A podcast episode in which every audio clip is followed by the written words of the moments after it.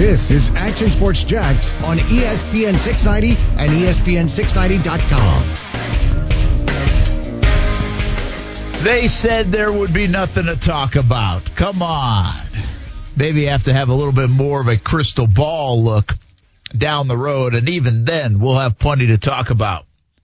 But right now, it's business as usual in the NFL, and business is booming in the NFL. Now, whether you like that or not, that could be up for some contention. There are some people around the NFL that don't like the idea that business is being done right now. I think the fans are having some fun with it, a little bit of a reprieve from coronavirus talk, and we get some free agency talk instead. But we also get some news that coronavirus continues to impact the sports world. Major League Baseball now forced to push back the start of its season for 2 months. I guess we saw it all inevitable that it would happen, but they make the official announcement. They also announced that they will donate $1 million to help feed the hunger with all the kids that will be missing schools. So that just came out moments ago, too. So there's a lot of good that's coming from it, a lot of nice gestures from around the sports world. As sports continues to stand still when it comes to activity and action on playing fields, arenas, and everywhere across the country and even the world. But the transaction wire is immune to coronavirus because it is going bananas right about now in terms of deals being done between NFL teams, and we have new news coming out all the time. Now, here's the deal. You're not going to hear a lot of news with the Jacksonville Jaguars. The Jaguars might have got their only move of the day done without doing anything, and that is that fifth-round pick that Baltimore gave for Calais Campbell just went up about 13 spots, I think it was, because the Atlanta Falcons traded a fifth-round pick to the Ravens in a Hayden Hurst deal. Of course, Hurst from Jacksonville goes to Atlanta, and because of that pick, well, the Jags benefit because Baltimore had already given their fifth-round pick away. Well, they didn't have one. They have to use Atlantis, and there we go. So it's kind of fun. If I understand that correctly, I think the Jaguars moved up today in the fifth round without doing anything, which I guess is good for them. But they did get rid of Calais Campbell yesterday, and we continue to get reaction in on that front. Talked to Calais a little bit yesterday, and basically his message was how much he loved Jacksonville and loves Jacksonville, and you saw it on social media. If you didn't, he expressed how much he enjoyed being here and how much he'll maintain and continue to be a part of the community here in Jacksonville with the CRC Foundation. A six-part tweet. Yeah, a six-part tweet and a very classy message. No surprise there from Calais Campbell. We'll talk about the impact of Calais Campbell. And this is going to be a strange thing coming from me, but in a way, was it a good move for the Jacksonville Jaguars? Is this what organizations do with older players to get something in return, and now flipping the roster to a degree? Can you spin it that way, or is it too soon with Calais Campbell and it didn't matter what you paid him? You don't want to see him go. I mean, believe me, I'm in that camp to a degree as well. So that was the big news on Sunday. Calais Campbell traded away to the Baltimore Ravens, but good for him. He'll have a chance to really be on a competitive team, a team that thinks it can win a Super Bowl. And it's a good move for Baltimore, but doesn't mean it's a bad move for the Jags. What it does do is something that we mentioned a while ago. It shows that there's a pivot inside the building, and I think the AJ Bouye move did that. Once they got rid of AJ, and they liked AJ, but they weren't going to rework a deal. They got a fourth-round pick for him, and they shed $13 million or so off the cap. I said at that point, I said, if they do one more move, Linder, Norwell, Fournette, Calais, well, you can't sit here and say it's win-now mentality if you're getting rid of A.J. Bouye and Calais Campbell. Those guys have been key parts of what you're trying to do, and now you leave massive holes at those positions. Doesn't make it the wrong move. It just means winning now is very unlikely without two players of that caliber. See, the Ravens are in win-now mode. That's why they went and got Calais Campbell, because he adds to what they already have. So there's a big difference in terms of the pivot of the organization, whether they will admit it publicly or not. that this is a little different route, even than when Shad Khan talked, I think, about a month ago and said they feel like they're closer to winning. That's why they kept Doug Marrone and Dave Caldwell. They think they can win faster with those guys in place rather than resetting. Well, guess what? Doug Marrone and Dave Caldwell are now part of a reset to a degree. How vast will that be? How much of a rebuild will it be? Well, that's debatable. We'll talk a little bit about that because I want to go back and compare, say, 2015-ish to where the Jags are now on the roster, because 2013-14 was a complete strip-down rebuild. We knew that. That was evident, obvious, and, well, it took a while to reset that thing, at least from a player standpoint, where they wanted to be. 15, they didn't get results. 16, they didn't get results. But you could see some of the talent that was starting to manifest itself, at least on the roster, even if they weren't winning enough games. That's a different topic. And then 17, obviously, it blossomed into an AFC championship game run. So how far are the Jags away with all this draft capital? Now with money being freed up, where are they in terms of core players from a young core player standpoint? And then the X factor could, of course, be Yannick Ngakoue, who we talked about on Friday. So there's a lot to get into here on a Monday, and I'm not sure we'll hit it all, but we'll get into some of it. Brent Martineau here. Coos along as well. Austin Lane in Wisconsin. Skiing, I believe. Hey, the world still spins, at least in Austin Lane's. I'm surprised. I'm supposed to go to Vegas, and that's not happening now. I'm supposed to go to California. That didn't happen. Austin got the last flight out. Austin made one final trek, and he may have done all that just to join a gang. We'll explain. Apparently, yeah. We'll explain a little bit later on. The biggest news of the day. Forget all this trading and Hayden Hurst and DeAndre Hopkins going to Arizona. Yeah, we'll get to it. The Jags straight away, Calais Campbell. I could have spent a whole show on this. We should have brought Nicole in, Coos. Congratulations. You got engaged over the weekend. Yes, thank you. Yeah, we went down to St. Augustine and did it. Tell us how it went down. I mean, was it as planned? Was this in the works for a long time? Or you know how you've been getting a lot of pressure at home now. You know how we joke about how I get myself into situations all the time? Even our boss calls it pulling a Coos move. Well, I went down to talk to her dad on Saturday because her dad was in town for the players. And obviously, since that didn't happen, they went down to St. Augustine to see family. So I texted him on Saturday morning to go meet up and obviously ask him and talk to him. And so I'm driving down to St. Augustine, and, you know, my mind wasn't fully on the drive. So there may have been a fender bender that ended up happening. So shout out to Jan, who I bumped her car. You did? I hit Jan. I apologize, Jan. It was a rental, which might make things even worse in the future. So I don't know what's going to come of that. But then I talked to her dad. Everything went well. And then when Nicole came down, we had dinner. We walked on the beach, and I asked her, and she said yes. Oh, it's just simple as that. Were you nervous? I was more nervous to talk to her dad, which is why I think the car accident happened, honestly. So heart was racing a little bit. Yeah, and then like, when I asked Nicole, I felt fine. But then afterwards, I was like, man, I feel like I'm sweating. So, like, I don't think I noticed until afterwards. Let me dip into your personal relationship here. How long have you guys been together? We would have been 5 years this summer. So people have been anticipating this. They've been kind of saying, like, at holidays and stuff, Justin, what the heck are you waiting for? Every wedding, we're like, you're next, right? You're next. Yeah. So, yeah, it was kind of expected, honestly. All right. So that's good.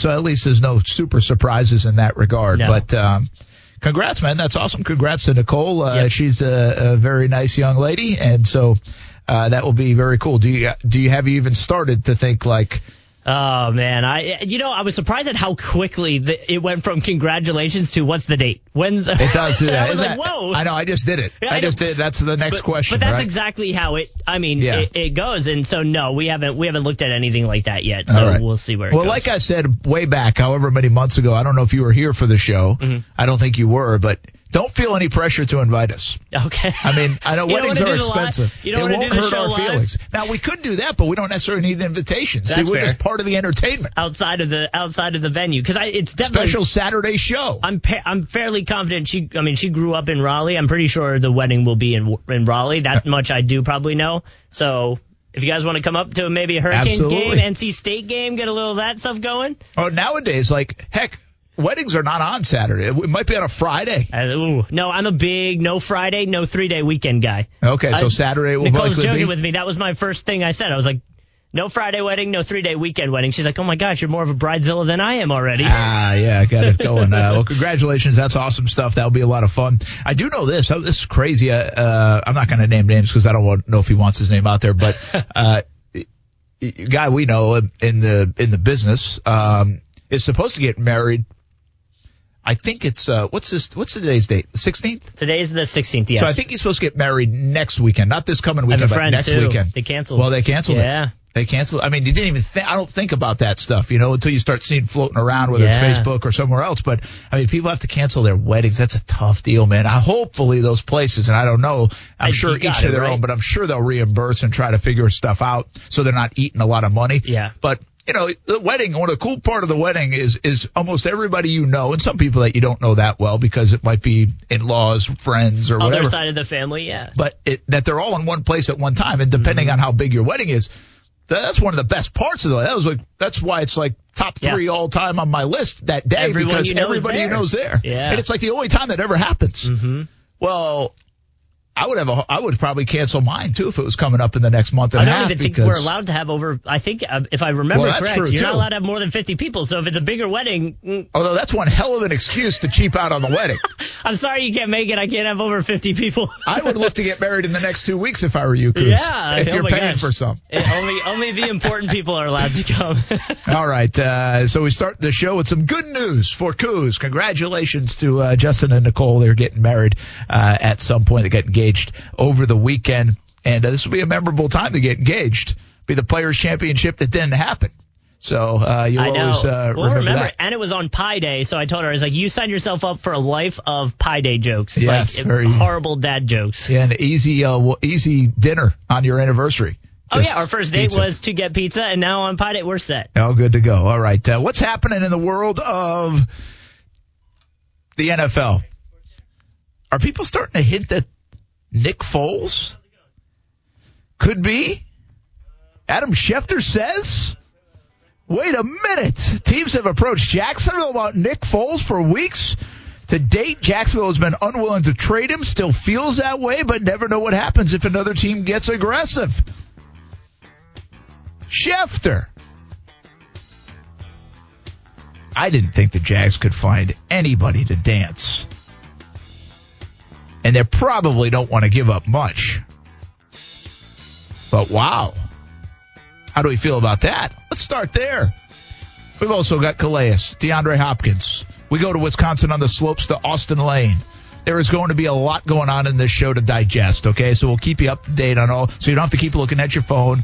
We'll keep you up to date on what's going on and tell you the latest happening. But there is a lot happening in the NFL. And quite frankly, it's making my head spin. But we'll try to sort it out, including anything to the Nick Foles rumors. And why did the Jags trade away Calais Campbell? It's on the way next, ESPN 690. What's to say it's going to be better if the league pushes it back 2 weeks, 3 weeks, a month, whatever it may be? We don't know.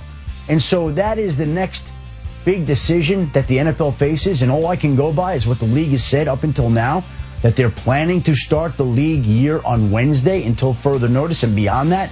So it's hard to start legal tampering when teams and players could enter into agreements on contracts when you're going to be pushing back the league year. There's a lot going on in the NFL this weekend. We're going to talk about this because Schefter went like he did not like the fact that the league year was starting on time with everything going on. I put a poll out there today, and that's not everybody in the country, but put a poll out there, and 3 out of 4 people, I think at last check, were saying, hey, I don't mind it. So is the NFL right or wrong in doing this right now? I understand they're feeding our need to get away from the coronavirus, and we haven't had sports in a while, so I understand why the fans like it, and maybe that's what the NFL's feeding into. But does Schefter and others, and I know, I think a lot of teams, I don't want to say I know, but I think there was a feeling from folks I talked to over the weekend that it was going to be pushed back. But that would have created a whole nother set of mess. So I want to get people's thoughts on that. There's bad optics here potentially. Optics is everybody's favorite word, but they're not wrong either. I mean, you got people signing $100 million contracts and then others wondering if they're going to have a paycheck on Friday. So is that a good move by the NFL, or is it a nice distraction to be able to go business as usual, especially since these are all transactions? I still think the physical part of it is up in the air, and how are they going to do all that when you're signing somebody to a $60 million deal? Are you taking away from medical resources, perhaps, even though that might be far-fetched, but are you? We don't know. So we'll talk about that. I want to get to that a little bit later on, and Schefter was really strong on it. That's what kind of got my attention. As well. Speaking of strong, like 6'6", 240 pounds. Imagine coming down the ski slopes, at 6'6", 246 pounds. You know, imagine being in front of that guy coming down the slopes. I hope, you haven't run over anybody there in Wisconsin. What's the weather? How's the snow? And, did you just do a black diamond? Austin Lane. Hey, what's up, Brent? Good to hear from you, man. Well, obviously, I mean, the only runs I do now are black diamonds. So, yeah, I just did a black diamond. I'm chilling in the parking lot right now, just hanging out. I have until about 7 o'clock tonight. We'll have to pick up my mom from work, so it's just kind of a long day of snowboarding. But as far as the conditions are concerned, not too shabby. It's about 35 degrees outside right now. It's kind of cloudy, but overall, man, I cannot complain. And obviously, the hill is pretty quiet with everything going on, you know, with the coronavirus and everything. So, yeah, I was going to say skiing. I saw. Remember last week we were kind of lightheartedly joking about some of their messages on their website. They said, "Hey, we got ski masks and it's open air and social distancing is fine." And so the slopes are open, right? Yeah, absolutely. The slopes are open. So it's kind of weird, right? Because I think Ohio pretty much essentially shut down all their restaurants and all their bars, and Illinois has done the same thing. So, like, you know, those are two states in the Midwest. I feel like if you shut down bars around here, you know, there's going to be riots and everything like that. But so far, everything's remained open. You know, we'll see if Wisconsin kind of follows trend there. I mean, obviously, like, and this trip was kind of the last moment, spur of the moment kind of thing, because I figured, tell you the truth, everything would be closed down. And I kind of had a conversation with my wife. I was just like, do you think I should go? And she's like, it means a lot to you. It means a lot to your stepdad. So she's like, I would go. And so I kind of heeded her advice, and I made my decisions Sunday morning. I flew out Sunday afternoon, and I'm here now, and so far, so good. Well, listen, the bottom line here is Austin Lane joins us from Wisconsin here at ESPN 690, that we are practicing social distancing, and also you'll probably be the first person to join a gang during the coronavirus pandemic. I mean, once again, I've been very adamant about this. It's not a gang. It's a club, and I say club in quotations, but basically what I'm doing here in Wisconsin, obviously, is the fact that every St. Patrick's Day there's this group of guys called the Ravinos, and what they are is they're a ski and snowboard club that originated here in Wisconsin. They migrated out west to Colorado and California. So there's 3 chapters of this club now, and my stepdad has been in the club for a while. A few years ago, they asked me to join, and I kind of set it up this year that it will be you actually show up and take part in the initiation process. So that's kind of why it was an important trip to me, and obviously it was important to my stepdad too, because he'll be around to watch me go through what I have to go through, let's just say. All right, let's get right to it. We got a lot of people hanging out and wondering about Nick Foles, and I know you haven't been kind of locked into your phone, but I'll give you an update. There are reports that teams have been calling about Nick Foles for the Jags. And there's another report that Chicago's very interested. Right now, Chicago looks to be interested in every quarterback. It's crystal clear they're not comfortable with Mitchell Trubisky, and they are interested in every quarterback that's ever played the position, much like the Jags should be interested in every tight end that ever played the position. But, I mean, how much would it stun you at this stage if Nick Foles is moved, given the amount of quarterbacks that are out there for teams to pursue? And Tom Brady, by the way, is still out there. I don't think Chicago's a landing spot. Tannehill gets scooped up and signed by the Titans. We'll talk about that in a bit.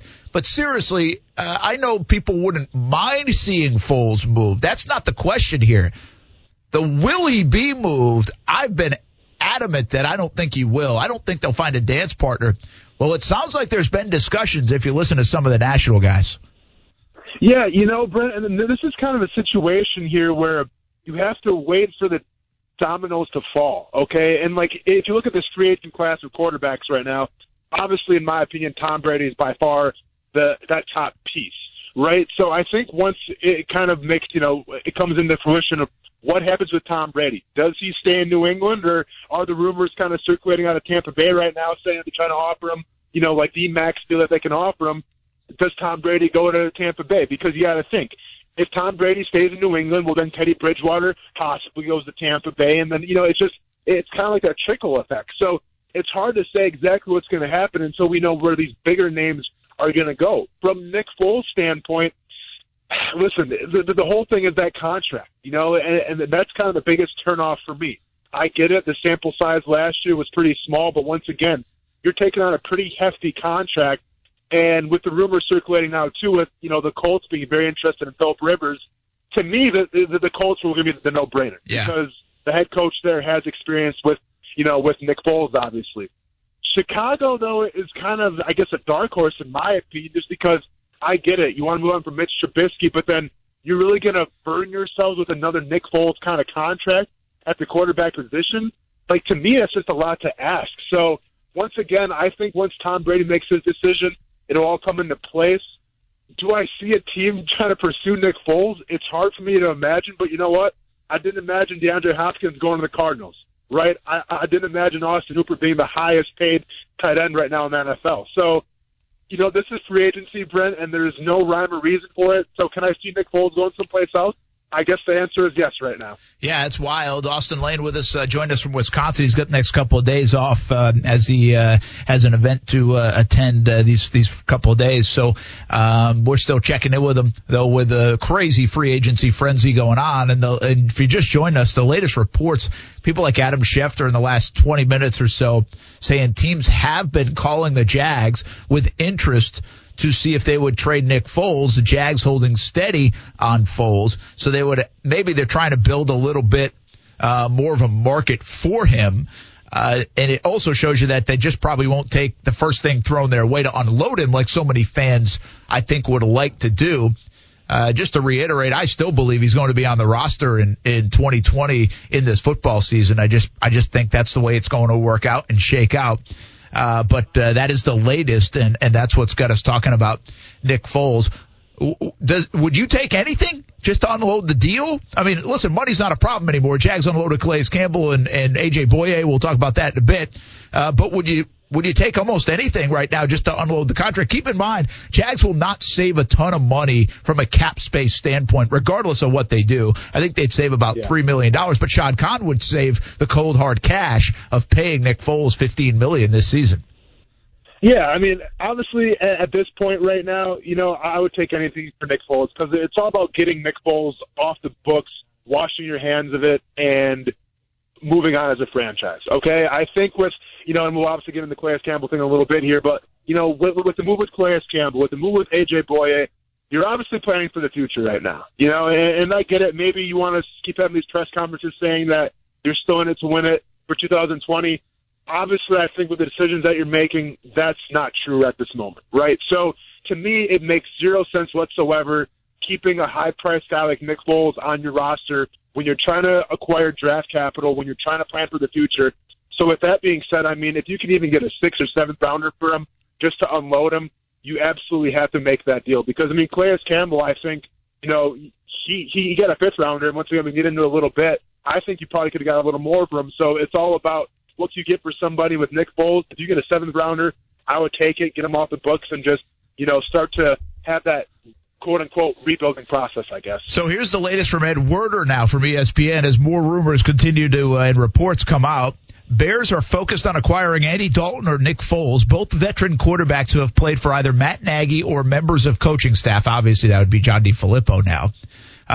There's a sense in the organization that Trubisky should be forced to compete for the starting position. Now that, I give Chicago a little bit of credit. If you go back to the Blake Bortles days, that last year before he brought him to the AFC Championship game, it was the number one criticism of this organization. They brought nobody in to compete. You know, it was just Chad Henne and Blake. So the idea that Chicago at least is going to bring somebody in for their embattled QB, Mitchell Trubisky, makes a lot of sense, and probably should give him a hat tip for that. And these are two viable options without a ton of money on the books. And what I say is a ton of money because Tannehill just got paid $30 million to play the QB spot. That contract for Nick Foles isn't that bad in today's quarterback world. I mean, it really isn't. Now, it's not great if you stick him on the bench and he's a backup. I understand that. But if you think he's a factor, that contract right here in 2020 is not awful. Once again, Jags are on the books for $15 million this year with that contract. So it's something to keep an eye on. That's the latest out of Ed Warder from ESPN, and there continues to be reports and some smoke around the Nick Foles talk and the Jacksonville Jaguars. I hope you don't have to run anywhere yet because we got something else to get to, or two or three or four, Austin Lane. Let's get to the Calais Campbell thing. Just your take. I'm going to get into it deeper in a bit. But were you stunned that Calais Campbell got traded? And do you think a fifth-round pick was not enough? So first of all, Brent, I have all the time in the world today, man. So don't worry about the time. I'm glad to kind of get off the slopes a little bit, take a break. So no worries there. I want to talk about this a little bit with Nick Foles, you just mentioned, and Mitch Trubisky, where, you know, they're trying to bring in competition for Mitch Trubisky, and that's kind of the opposite of what happened with Blake Bortles. My quick question to you is, so Ryan Pace, GM of the Chicago Bears, essentially gave up a king's ransom to get Mitch Trubisky, right? And now, obviously, Mitch Trubisky has not panned out. From your perspective, though, Brent, like, if you're the GM, is that kind of bad for optics, though, if you're trying to bring in a guy to compete with Mitch Trubisky? Because if I'm Brian Pace right now, and I sacrificed all that draft capital to get Mitch Trubisky, to me, that's the guy I have to roll with. But the last thing I want to do is see a free agent come in, beat out the quarterback that I went to bat for, and now he's the backup quarterback. So do you think, like, Ryan Pace is doing this right now as a GM? We're bringing these free agent guys in? Say the last part again. I was reading the tweet. No, I'm sorry. I think from Ryan, from Ryan Pace's perspective, right? Because you compare the situation to Blake Bortles. They never brought anybody in for Blake Bortles after they gave him the new deal. With Mitch Trubisky, Ryan Pace sacrificed a lot to get Mitch Trubisky. He did. Okay? Gave up a king's ransom, essentially. So from your perspective, if you're Ryan Pace, are you doing yourself a disservice by bringing in these high-priced free agent quarterbacks? Yeah. Because now, number one, you're spending money, obviously, that doesn't need to be spent. And number two, you're basically saying, well, you know what? The guy that I went to bat for, gave up so much for, isn't the guy, and now we're going to go with the free agent instead. Yeah, I thought I heard you correctly. I just wanted to make sure. Listen, here's the deal. I think I would actually praise Pace for doing it this way instead of being stubborn and trying to be right. All right. The Jags, I think if one Caldwell did with Bortles and others did with Bortles is they tried to be stubborn and right. Maybe myself included too, by the way, who died on the hill. So, except my job's not on the line when it comes to that. Theirs is. Yeah. And so Pace is in a situation, and everybody in Chicago is in a situation where they have to do whatever they can to get 10 W's. You know, they need to win. And it doesn't matter how you got there, man. It doesn't matter how much you spent. Doesn't matter how bad you look giving up. As long as you get W's, we don't talk about all that stuff.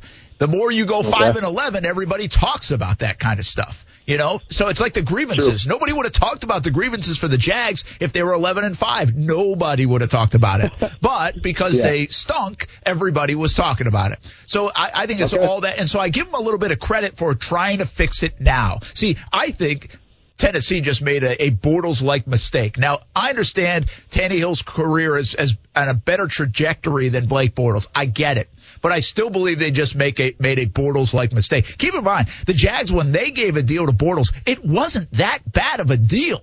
Now, the idea that they gave it to him, sure, you were right if you were against it. But the money part was not that bad. This deal is $61 million guaranteed to Tannehill, up to $92 million, I think it is, or $62 and $91. So it's a huge amount of money for Tannehill. You're really rolling the dice here. I think this is a smart move by Pace and Chicago to have a backup plan because, listen, the narrative usually does win the day at some point. It's not always right, but it usually trends that way. And the narrative on Trubisky is he's just not good enough. And so that's probably the deal. How much longer are you going to stick with that, especially when you've given you know, you've acquired other people and spent other money to build around him, and it's still not working. So I would actually praise him in that regard. All right, now to get to Calais Campbell. What do you think? Were you stunned? I know we're all disappointed, but were you stunned in a fifth-round pick? By the way, with your fifth-round pick, they moved up 13 spots today because Atlanta ended up giving a fifth-round pick to Baltimore, and the Jags are going to get that. So they actually now have 13 spots higher in the fifth round than they would have had, but still, Calais Campbell's gone. Yeah, so I guess I'm going to start out by saying this. I guess I was a little naive to the fact that, you know, and once again, this is me taking the owner's, you know, postseason statement, you know, to heart, where he said, we're going to retain Dave Caldwell, we're going to retain Doug Marrone, because the plan is to turn around in 2020 and vouch for a playoff spot. Now, once again, I'm paraphrasing, but that's basically essentially what the statement said. Yes, yes. Right? So AJ Bouye, you know, he gets traded, and it was starting to be like, okay, I mean, I can see it. Get him off the books a little bit. Maybe re-sign Calais. Obviously, keep Calais. Try to work on Yannick Ngakoue's contract. So I didn't have a red flag there at all. But once Calais Campbell got traded yesterday, and I was literally right at the airport when it was happening, it kind of blew me back a little bit, you know, for a couple reasons. Number one, obviously, the type of guy that Calais Campbell is, right? I mean, I only had the privilege to speak with him a couple times.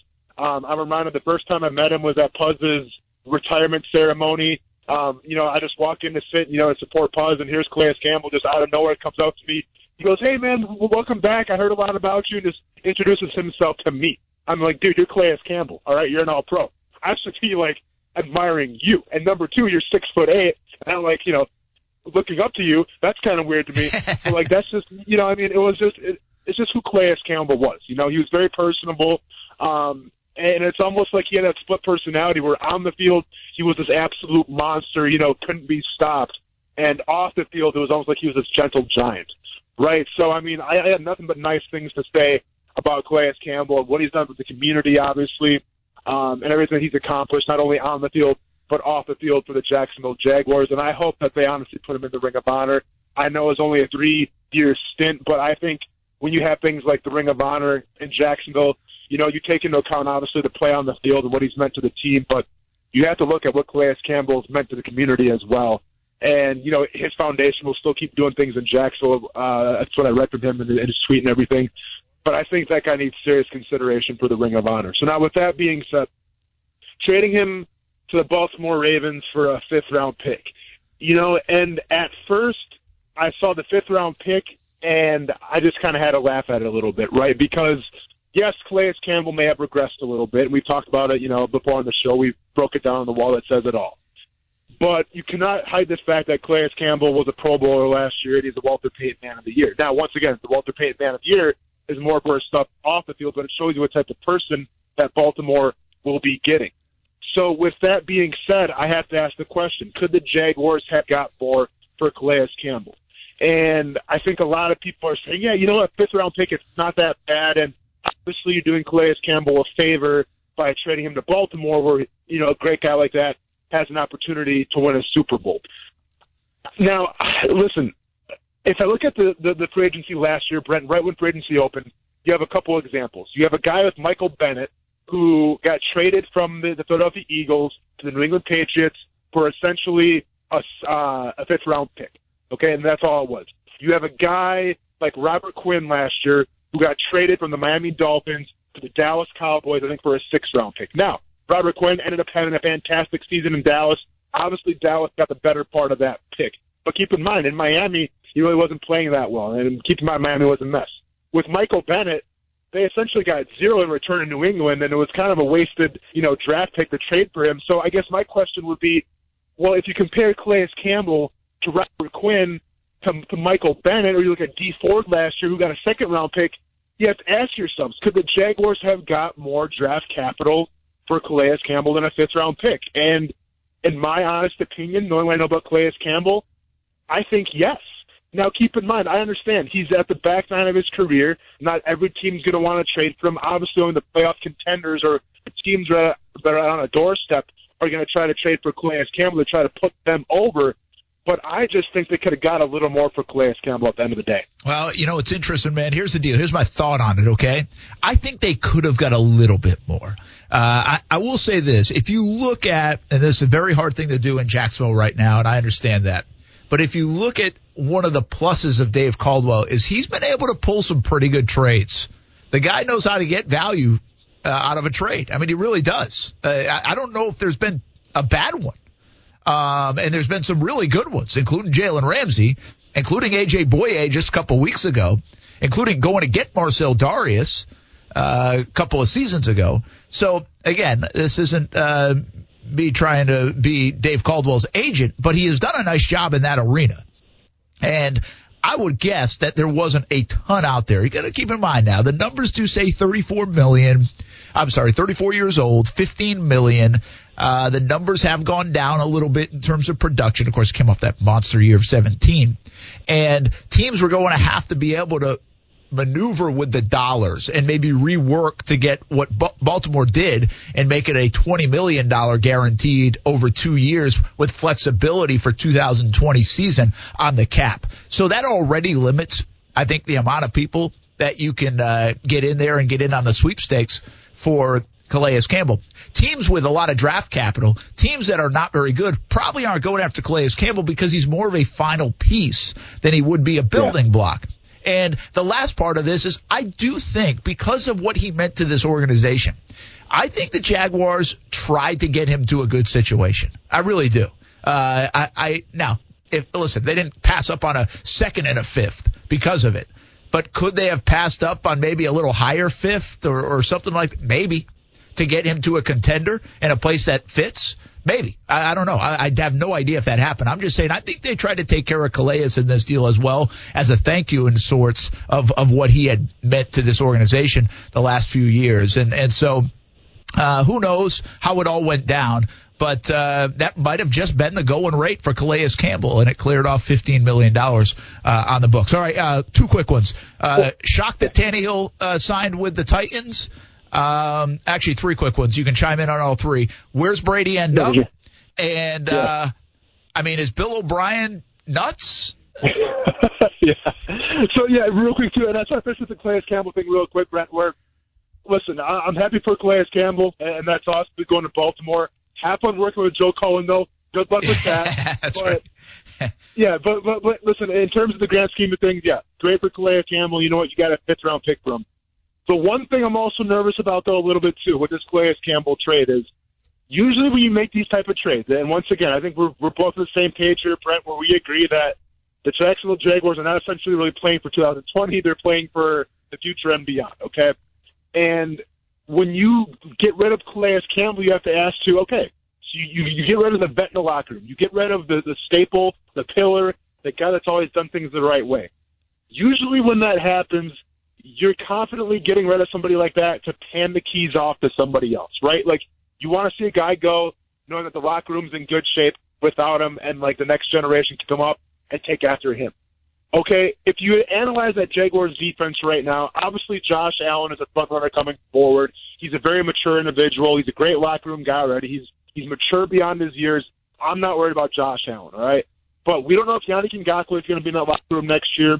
We're not sure whether it was Miles Jack. Obviously, he's going to be there, but number one, what position is he playing? Number two, is he ready to be the leader of that defense? Because I saw him get dragged off the field by Ernest Wilford the first game of the season against the Kansas City Chiefs, right? So from the standpoint of having the leadership, having the pillars on that defense, I question it right now. And especially if you're trying to go into a rebuild mode, we saw this same story when Gus Bradley came to town. They got rid of guys like Darrell Smith. They got rid of guys like Ooch, on the offensive line, where Eugene Monroe, all these guys who necessarily may not have been the most biggest playmakers on the team at the time, but they were solid pillar guys. They were guys that could lead the transition, leading the younger guys. I just think right now, getting rid of Calais Campbell, you have to ask yourself, do you have the pillars in place to going forward now to be successful on defense, number one, but also to try to avoid what happened with Gus Bradley? Yeah, it's a good call, and I think you also have to ask himself, though, is that worth $15 million?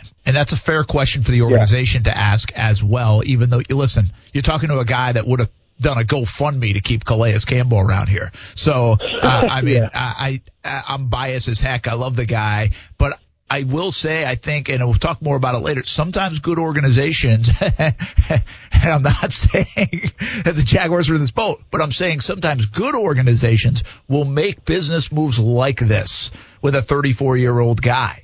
We'll find out if it paid off or not down the road. And I did not just lump right now the way the Jags have been with good organizations, but I'm just saying, like, it's a move that I feel like I keep preferring. The Patriots would make that kind of move. And you'd kind of be like, oh, man, they got rid of Calais Campbell. But they would make that kind of move over the years. They did. They have. And the Jags just made one of those instead of hanging on a little bit too long. Perhaps we'll see how all that shakes out. All right, real quick, Tannehill, where does Brady end up? And DeAndre Hopkins, I mean, Bill O'Brien, I feel like he's nuts right now. Yeah, so first of all, Ryan Tannehill. You know, this is where me and you differ a little bit, right? Because a lot of people want to compare this to the Blake Bortles ordeal. You know, and we've talked about it before on the show a little bit. I don't think it's like the Blake Bortles situation pretty much whatsoever, because the thing with the Bortles situation was he had that one good year back in 2017. He leads your team to an AFC championship. So I guess, you know, out of ethics, you pay him that money. And I think a lot of, at least I've stood in the boat where, you know what, it kind of made sense to me, right? Because the guy had a pretty good year. You obviously had a solid running game as well. Your defense was really humming, but at the end of the day, the general of your offense, one of the leaders in your team, took you to the AFC Championship, so you compensate him for it. Okay, fine. With Ryan Tannehill's perspective, yes, he did a lot of things for the Tennessee Titans this year. Now, yes, Derrick Henry also got franchised. They didn't get his new deal yet, so it makes that the optics pretty bad for the Titans. But at the end of the day, I'm not sure how many game-winning drives Ryan Tannehill had, but the Titans do not go to the playoffs without Ryan Tannehill, okay? So when we talk about that, and then we also talk about the fact that if you look at his past, and if you look at some of his numbers, you know, for his first couple years at Miami, they're not bad, okay? He had some pretty legitimate seasons. Unlike Blake Bortles, where it was essentially just one season, AFC Championship, Ryan Tannehill has had some success in Miami as well. Now, obviously, it gets kind of lost because you're playing in Miami, and it's been a mess for the past decade, it seems like. So I think sometimes the talent of Ryan Tannehill doesn't really get talked about from the situation and the circumstances that he's come from. Now we fast forward to this past season. He takes his team to the AFC Championship once again. Didn't have crazy numbers whatsoever. It was all Derrick Henry. But at the end of the day, I think that, you know, would I pay him that much money? Absolutely not. I probably would have cut it by at least $5 million.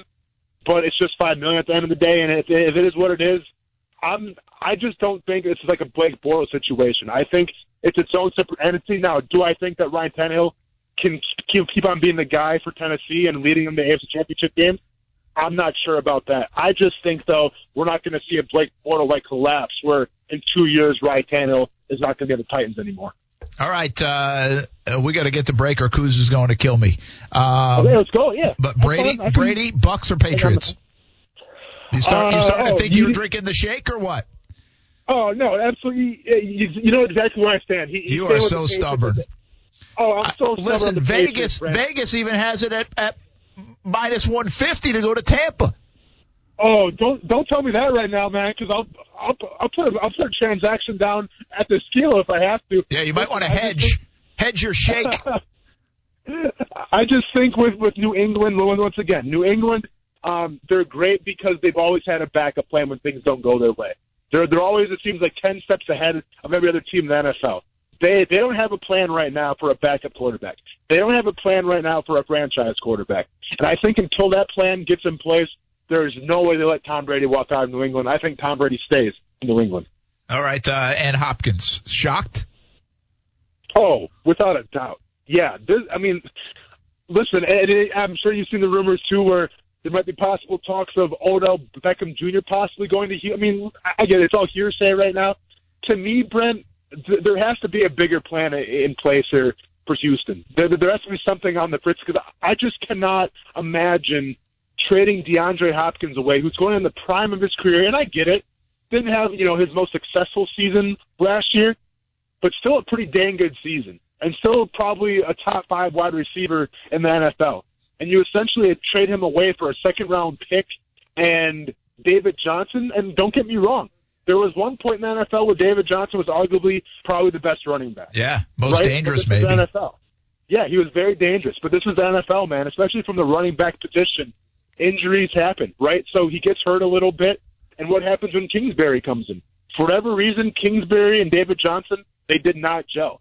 They didn't gel so much for the fact that Kingsbury gambled, goes after Kenyon Drake from Miami, and now Kenyon Drake's going to be the featured back in Arizona. So I just, if I'm the Houston Texans fans right now, I'm shaking my head. I'm upset because I just can't justify trading away, you know, your top talent, one of the best wide receivers in the league, for a second-round pick and essentially a gamble at the running back spot. Yeah, interesting stuff. We're going to talk more about it. Let's get your thoughts, too, 904-362-9901 on all these moves that are happening and where the Jags stand in it all. Austin Lane joined us from Wisconsin. He'll do it again tomorrow. Have fun on the slopes, man. Be safe. Good time visiting with the family. And you better check the airports. Hopefully they don't shut them down. Well, that's a long drive back. Yeah, well, if not, I'm going to be in the business of purchasing a video and some kind of equipment to stream live from my mom's house. So hopefully that doesn't go into fruition. And also, I just want to say congratulations, Kuz, man, on the engagement. I heard the story where you hit the car and rent a car, or whatever. Of course you did. But congratulations, man. That's awesome. Thanks. Yeah, you know, it was one of those times I was like, you know what? They aren't wrong. Where I always have some weird story around it. First of many bumps in the road. All right, Austin. Have fun, man. Will do, man. So I'll talk to you guys tomorrow. All right, when we come back, I'm thinking of something, okay, right now. And we're going to get to more of the moves going on and any news going on in the NFL. Are the Jags winning the first day of free agency in the AFC South without even acquiring anybody? I'll explain next on ESPN 690.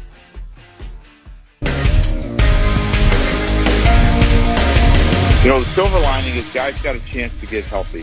The difficult part is how many people that are out of work that really counted on it and really look forward to watching baseball be played. That's the difficult part. And we will get back to it, and I think we'll all appreciate, you know, the game of baseball more when we come back because we miss it so much. But the silver lining is I think players got a chance to get healthy that maybe their season will not be delayed in a sense now. I think that's going to be the case in all sports, really. I think we are going to miss it, and I think it's going to be, wow, look what we missed. We can't wait to be back at it in the sports world. I do think there's an element of that. That's Joe Girardi, who now is the manager of the Phillies after a little bit of a hiatus. Phillies, right? Yeah. Of course, that's why Kuz picked that, Philadelphia. We play a lot of those. Well, yeah. Kuz, what's the video game out now that you're so excited about? Call of Duty Warzone. Yeah, and so that was smart, right? Oh, I'm telling you. Like, I know the stock market is tanking, but if you could buy stock in Call of Duty, not a bad idea right now. Respawn, I believe, is yeah. But it's everyone was on it. Like, the servers crashed numerous times, and that doesn't normally happen to Call of Duty games. If I was Nicole's dad and you just asked me if you could marry my daughter, I'd be concerned how much you play video games. You'd be, yeah. She'll put an end to that. It's okay. To be fair. It's for work. I do a podcast about video games. That's what I tell her all the time. She gets mad at me playing video games. I'm like, it's research. She said work and podcast in the same sentence, but sure. Yeah, now I'm giving Nicole's dad advice. Yeah, there you go. There we go. So Brett Martineau, Stuart Weber joined us from Action Sports Jax. Kuz here on a Monday where NFL free agency frenzy is going bananas. I've got so many thoughts, and we'll continue to update you. Keep in mind, there are a lot of fake Twitter people out there that will report things. I have gotten so good at this. They're going to try and get you. That's for you, Nubs. Watch for that blue check mark, everybody. Yeah, I have gotten so much better at that. But it's a trap you can easily fall in right about now. But a lot of moving and shaking going on, including the big story here that's got a lot of people's attention. Nick Foles drawing some interest. And I think I just saw Big Cat Country tweeted out a quote from Lewis Riddick from ESPN saying, if I was Matt Nagy in Chicago, I'd go get Foles right now. Again, John DeFilippo is there. So could the Jags move Foles? We already believe there is a ton of momentum to say Gardner Minshew's the guy. I also am not going to be hypocritical here. I have said I believe at the end of the day, and I've said this for months, that Nick Foles will be on the roster in the fall. I just believe that because I didn't think they'd find a dance partner. Well, Now it's starting to heat up that they could find a dance partner, and if I'm wrong, I'm wrong. And if I said to somebody yesterday, if I was Nick Foles, I'd be asking out. I didn't sign up for this. I didn't sign up to compete with Gardner Minshew and the jorts and the aviators and everything else and the bandana. I didn't. This was supposed to be my team. That's what you brought me here to do. Now it's not that way, and it wasn't even really my fault. I got hurt. That was it. So I'd be asking out, and maybe the Jags get a reprieve in that sense, and maybe even some draft capital, but at least a reprieve from the dollars that Shad Khan would have to spend. And before I jump into that, we do have another Schefter tweet. Another deal in the AFC South. The Indianapolis Colts trading the 13th overall pick in this year's draft, so their first rounder, for DeForest Buckner from the 49ers. Wow. And giving him a deal worth $21 million a year to make him the second highest paid defensive tackle, only behind Aaron Donald. Wow. Now, keep in mind now, the Colts have a ton of money. Leonard Fournette going to be even more pissed now. So they traded their first rounder this year. And $21 million. Wow. That is a huge deal. I know they've got a ton of money, but I mean, is DeForest Buckner that good? He's been good. He's all pro. The Jags now, go back to that 2016 draft. Jalen Ramsey, Joey Bosa, and DeForest Buckner were on their list. They couldn't have missed. I mean, the critics of Dave Caldwell, you couldn't have screwed it up. You really couldn't have. The two quarterbacks went off the board first, and if you picked in the top five, you really could not have messed it up. If you were 3, 4, or 5, Jags would have done well with any of those guys. Interesting is Arik Armstead. San Francisco gave a deal to him. Most people thought he was going to be let go. They give him the deal. And Buckner goes. And the deal for Armstead, which now I forget. 5 for $85, I believe it was. Should or could help Yannick Ngakoue in the long run, whenever he signs a deal. Because Armstead has 19 career sacks. And he made this sort of money. Yeah. Yeah. Yannick has 37.5 career sacks. Right. So I think that's a great move for Jan's camp to say, we told you the money where it should be. Now, what's five? Help me with the math. 5 years, 85. That's what, $17 million a year? $17 million a year. Yep. So, again, that's good negotiation. That's a barometer now. That's a bottom line for Jan in terms of a long-term deal. You're also paying for a guy on the rise with Armstead, and the fact that he's coming off a double-digit sack season, 12 if you include the playoffs. So he's a guy who's on the way up, and you're paying for the trajectory of up. I don't want to fault Jan for being consistently awesome, but he's been that solid awesome number the entire time. And if you're paying that kind of money to Armstead, you think he's going to keep giving you that sort of production that he did last year every year. We highlighted three guys last night on Action Sports Jax Primetime. I didn't think the Jags were going after Austin Hooper. I didn't think they'd get involved in that sweepstakes. They did not. And he ends up going to Cleveland. That was one of the guys. Armstead was another. My concern with Armstead is it just a one-year thing, because other than that, he had a sack and a half and 2 sacks. And keep in mind how good that front was last year. Was he just a recipient of all that talent on that front seven? Really, that defensive line that could rotate people in and out. And so we had the monster year. San Francisco had the best front maybe in football last year. So I would be a little cautious of the Armstead deal, too. I wasn't that excited about it. I think you got a guy in Jan that I'd still like to see if they could figure something out with. And then the last guy was DJ Reader. I like that one. Of all the three guys we highlight, I think a DJ Reader deal, and I don't know what the heck he would covet in terms of dollars. I was equating it a little bit to the Eddie Goldman, former Florida State guy who signed with Chicago and got re-upped for 4 years, I think like $42 million. Maybe Reader's in that category. And again, I'm just guessing, but I don't mind that. A big, big body who filled in for Vince Wilfork very well. I think the Jags would do well to take a look at a guy like DJ Reader. A lot of scuttlebutt about him possibly going to Denver as being a team that's really, really wants DJ Reader. Who knows if that's going to end up being the way it goes, but certainly. Say that one more time. I was reading something you said. Denver's apparently very interested in DJ Reader. Yeah, so they're spending. Elway always spends. Yeah. The topic I had come up, I was thinking of, and listen, this isn't, got to remember now. I kind of threw us off the Foles topic there that we started. No, this is new information. Yeah. We got to keep, listen, you're going to get a lot of this today. We're going to be all over the place today because there's new information coming in. And that Colts deal is wow. I mean, DeForest Buckner, holy cats. I mean, that is a big deal. Again, you're giving away your first-round pick, which is number 13, starter for years to come, is the idea. And paying $21 million. Yeah. Keep in mind now, the first-round pick at 13, you could get Javon Kinlaw, right? I mean, you could get a defensive lineman. I mean, I don't think Derek Brown's slipping that far, but you could even trade up, use some capital. Wow. I mean, that is a big move, and it also shows you, you know what else it shows you? They want to win now. They're going to get Phillip Rivers. Right. You know, they are going to get Phillip Rivers. So, okay.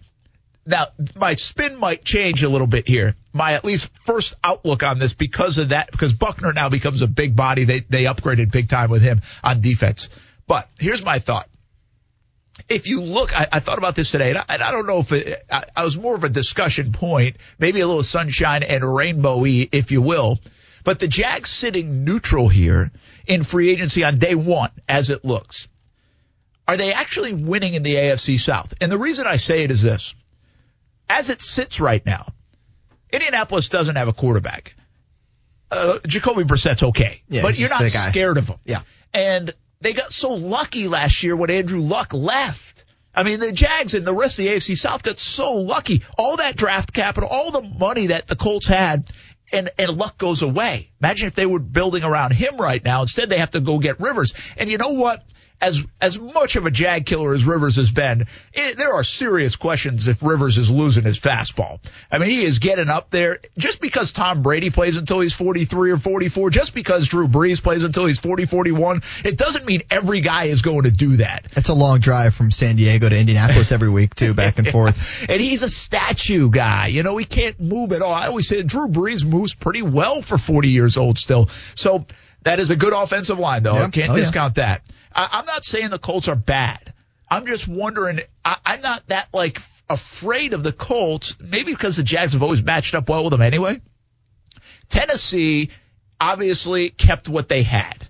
They tag Derrick Henry, and they give Tannehill the long-term deal. But if you're looking at the next 2, 3, 4 years out, Tannehill doesn't scare me. I think they did him a favor. Yeah. I think the Titans did the Jags and the rest of the South a favor by saying he's our guy. You know why? Because even if he's good, he's okay good. He's not elite good. He's not unbelievable good. There's no way he's even getting to that stratosphere. I think they did the rest of the division a favor by assigning Tannehill to that kind of extension. And then, obviously, Deshaun Watson is the cream of the crop in terms of quarterbacks. He's the star of the AFC South quarterbacks.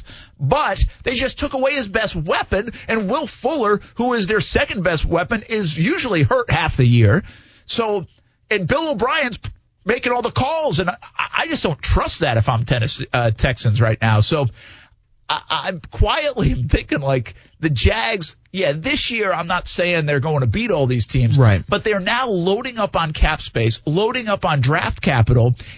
And the big caveat is if Minshew, if he's the guy, I mean, and if they can turn these picks into something, I get all that. It's a big if. But I just feel like the Jags sitting tight today are watching all this around them, and nobody in the AFC South is making moves that says, whoa, we're going to be good for the next 2, 3, 4, 5 years, and we've got a stranglehold on the division. It's still up for grabs, even with the Buckner move, and even if Rivers is the guy in Indianapolis. But the Colts do think that is going to be their best path to success in the short term, so that's kind of the reason why they're going to it. Now, I kind of get what you're saying with if we're looking at the long term, and that's kind of what the Jaguars have indicated here the last couple of days. And when I say long-term, I mean long-term in the NFL is 2, 3 years. Yeah, 2, 3 years. Right. It's not this year. It's essentially the long-term is what we're talking about in that regard. But with making the moves of Calais Campbell, with getting rid of AJ Bouye, with who knows what happens here with Nick Foles and this whole deal going on right now, you're talking about a team that is looking at the quote-unquote long-term in the NFL, so 2, maybe 3 years from now, which is really going to piss off everyone who's listening and everyone who's a Jaguars fan because they've been waiting for the long term for the 2 or 3 years for what seems like a decade, and they only had it the one time happen. I'm not asking Jags fan to be patient. Correct. It's not our job to do that. No, not at all. We'll let the people inside the building do all that fun and explain to you why you should do that and still buy tickets and all the fun stuff that comes along with it. But, yeah, I mean, your point is valid in the fact that, hey, the Jaguars could kind of sit back and watch all this stuff happen and start to do their game plan, their process towards the future and be like, okay, we're happy with this. We like what we're seeing, what's going on out there. Yeah, listen, the Jags have to make a lot of good moves and sensible decisions. And I don't think we're going to get into it right today. Maybe we will. But a lot of draft picks is great, but you have to make the right picks with them. Yeah, and I think the bigger thing is, are they starting from a place that is way better than the last time we went through this? Sure. And you know, if you go back to all the way back to 13, 14, 15, and let's just take that time frame. We know 13 was a throwaway year. I mean, it was a strip down of the roster. It was the worst roster ever created in the history of the league, perhaps. That's just the way it was. And then I'll take you to 15. They still had a ton of cap space. They could spend more money than anybody in the league.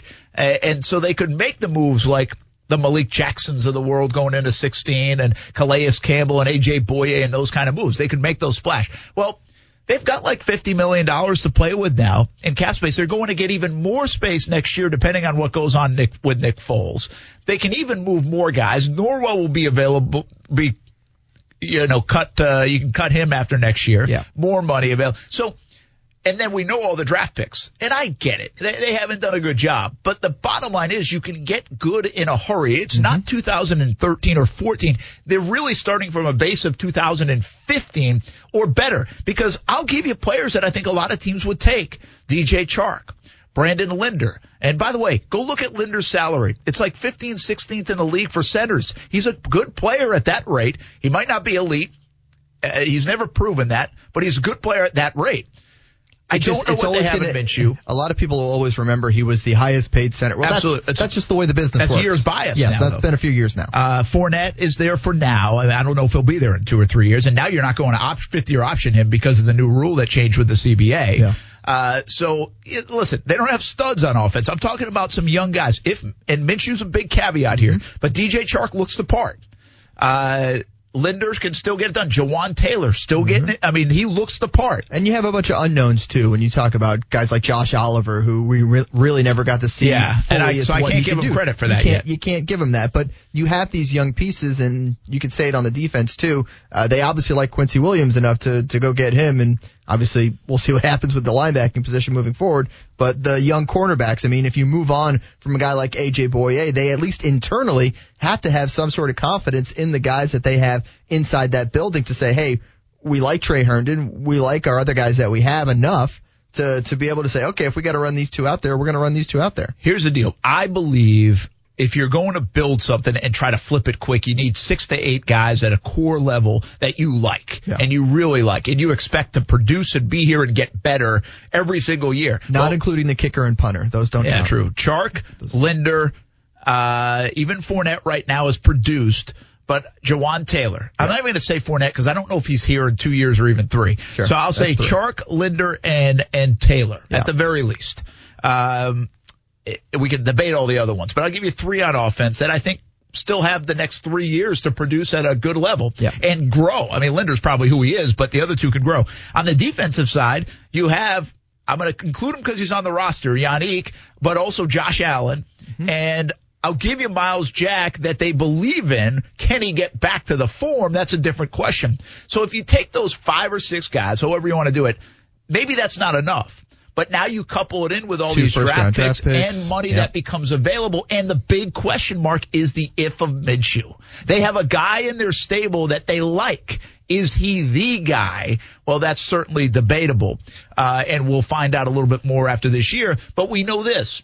If he's not the guy, they most likely will be in a position next year to draft a guy because they got the capital to move up if they want to do that. They have 2 first-round draft picks next year as well. So, yes, it's still about making good decisions. Yeah. But my point is they're more at the 2015 stage of this than the 13 or 14 stage of it. Thank goodness because Well, so bad it was 13. So bad. But I'll give you an example of a team that did. I mean, San Francisco is the greatest example of that. Mm-hmm. You know, they invested in their quarterback, but they were still taking a chance on him. Garoppolo, and quite frankly, he hasn't become Patrick Mahomes.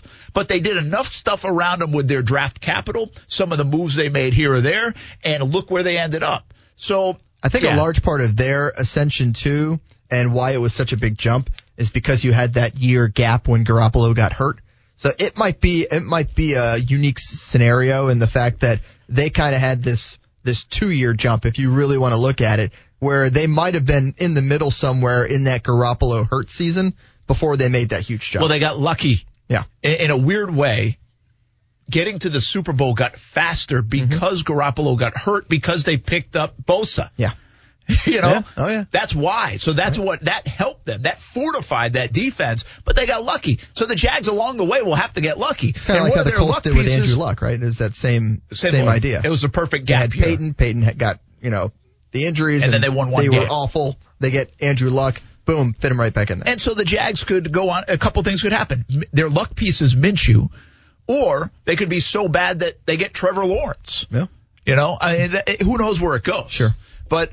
I just think they're in a better spot from where they've been to do this. Now, again, I know what you're telling me on social media right now probably, and I know what you're yelling at me in your car or on Facebook or YouTube or Twitter or wherever you're watching, and that is, but Dave Caldwell's making the picks. Uh-huh. I get it. But whoever's making the calls, they're going to have to make the good decisions. If they don't make good decisions, they don't get a little lucky here or there. Well, we know where it's going to be. My point is they're in a position that's better than it's been, believe it or not. Is it better for 2020 than the rest of the division? No. But is it better maybe 2 or 3 years down the road than the rest of the division? I think that's debatable.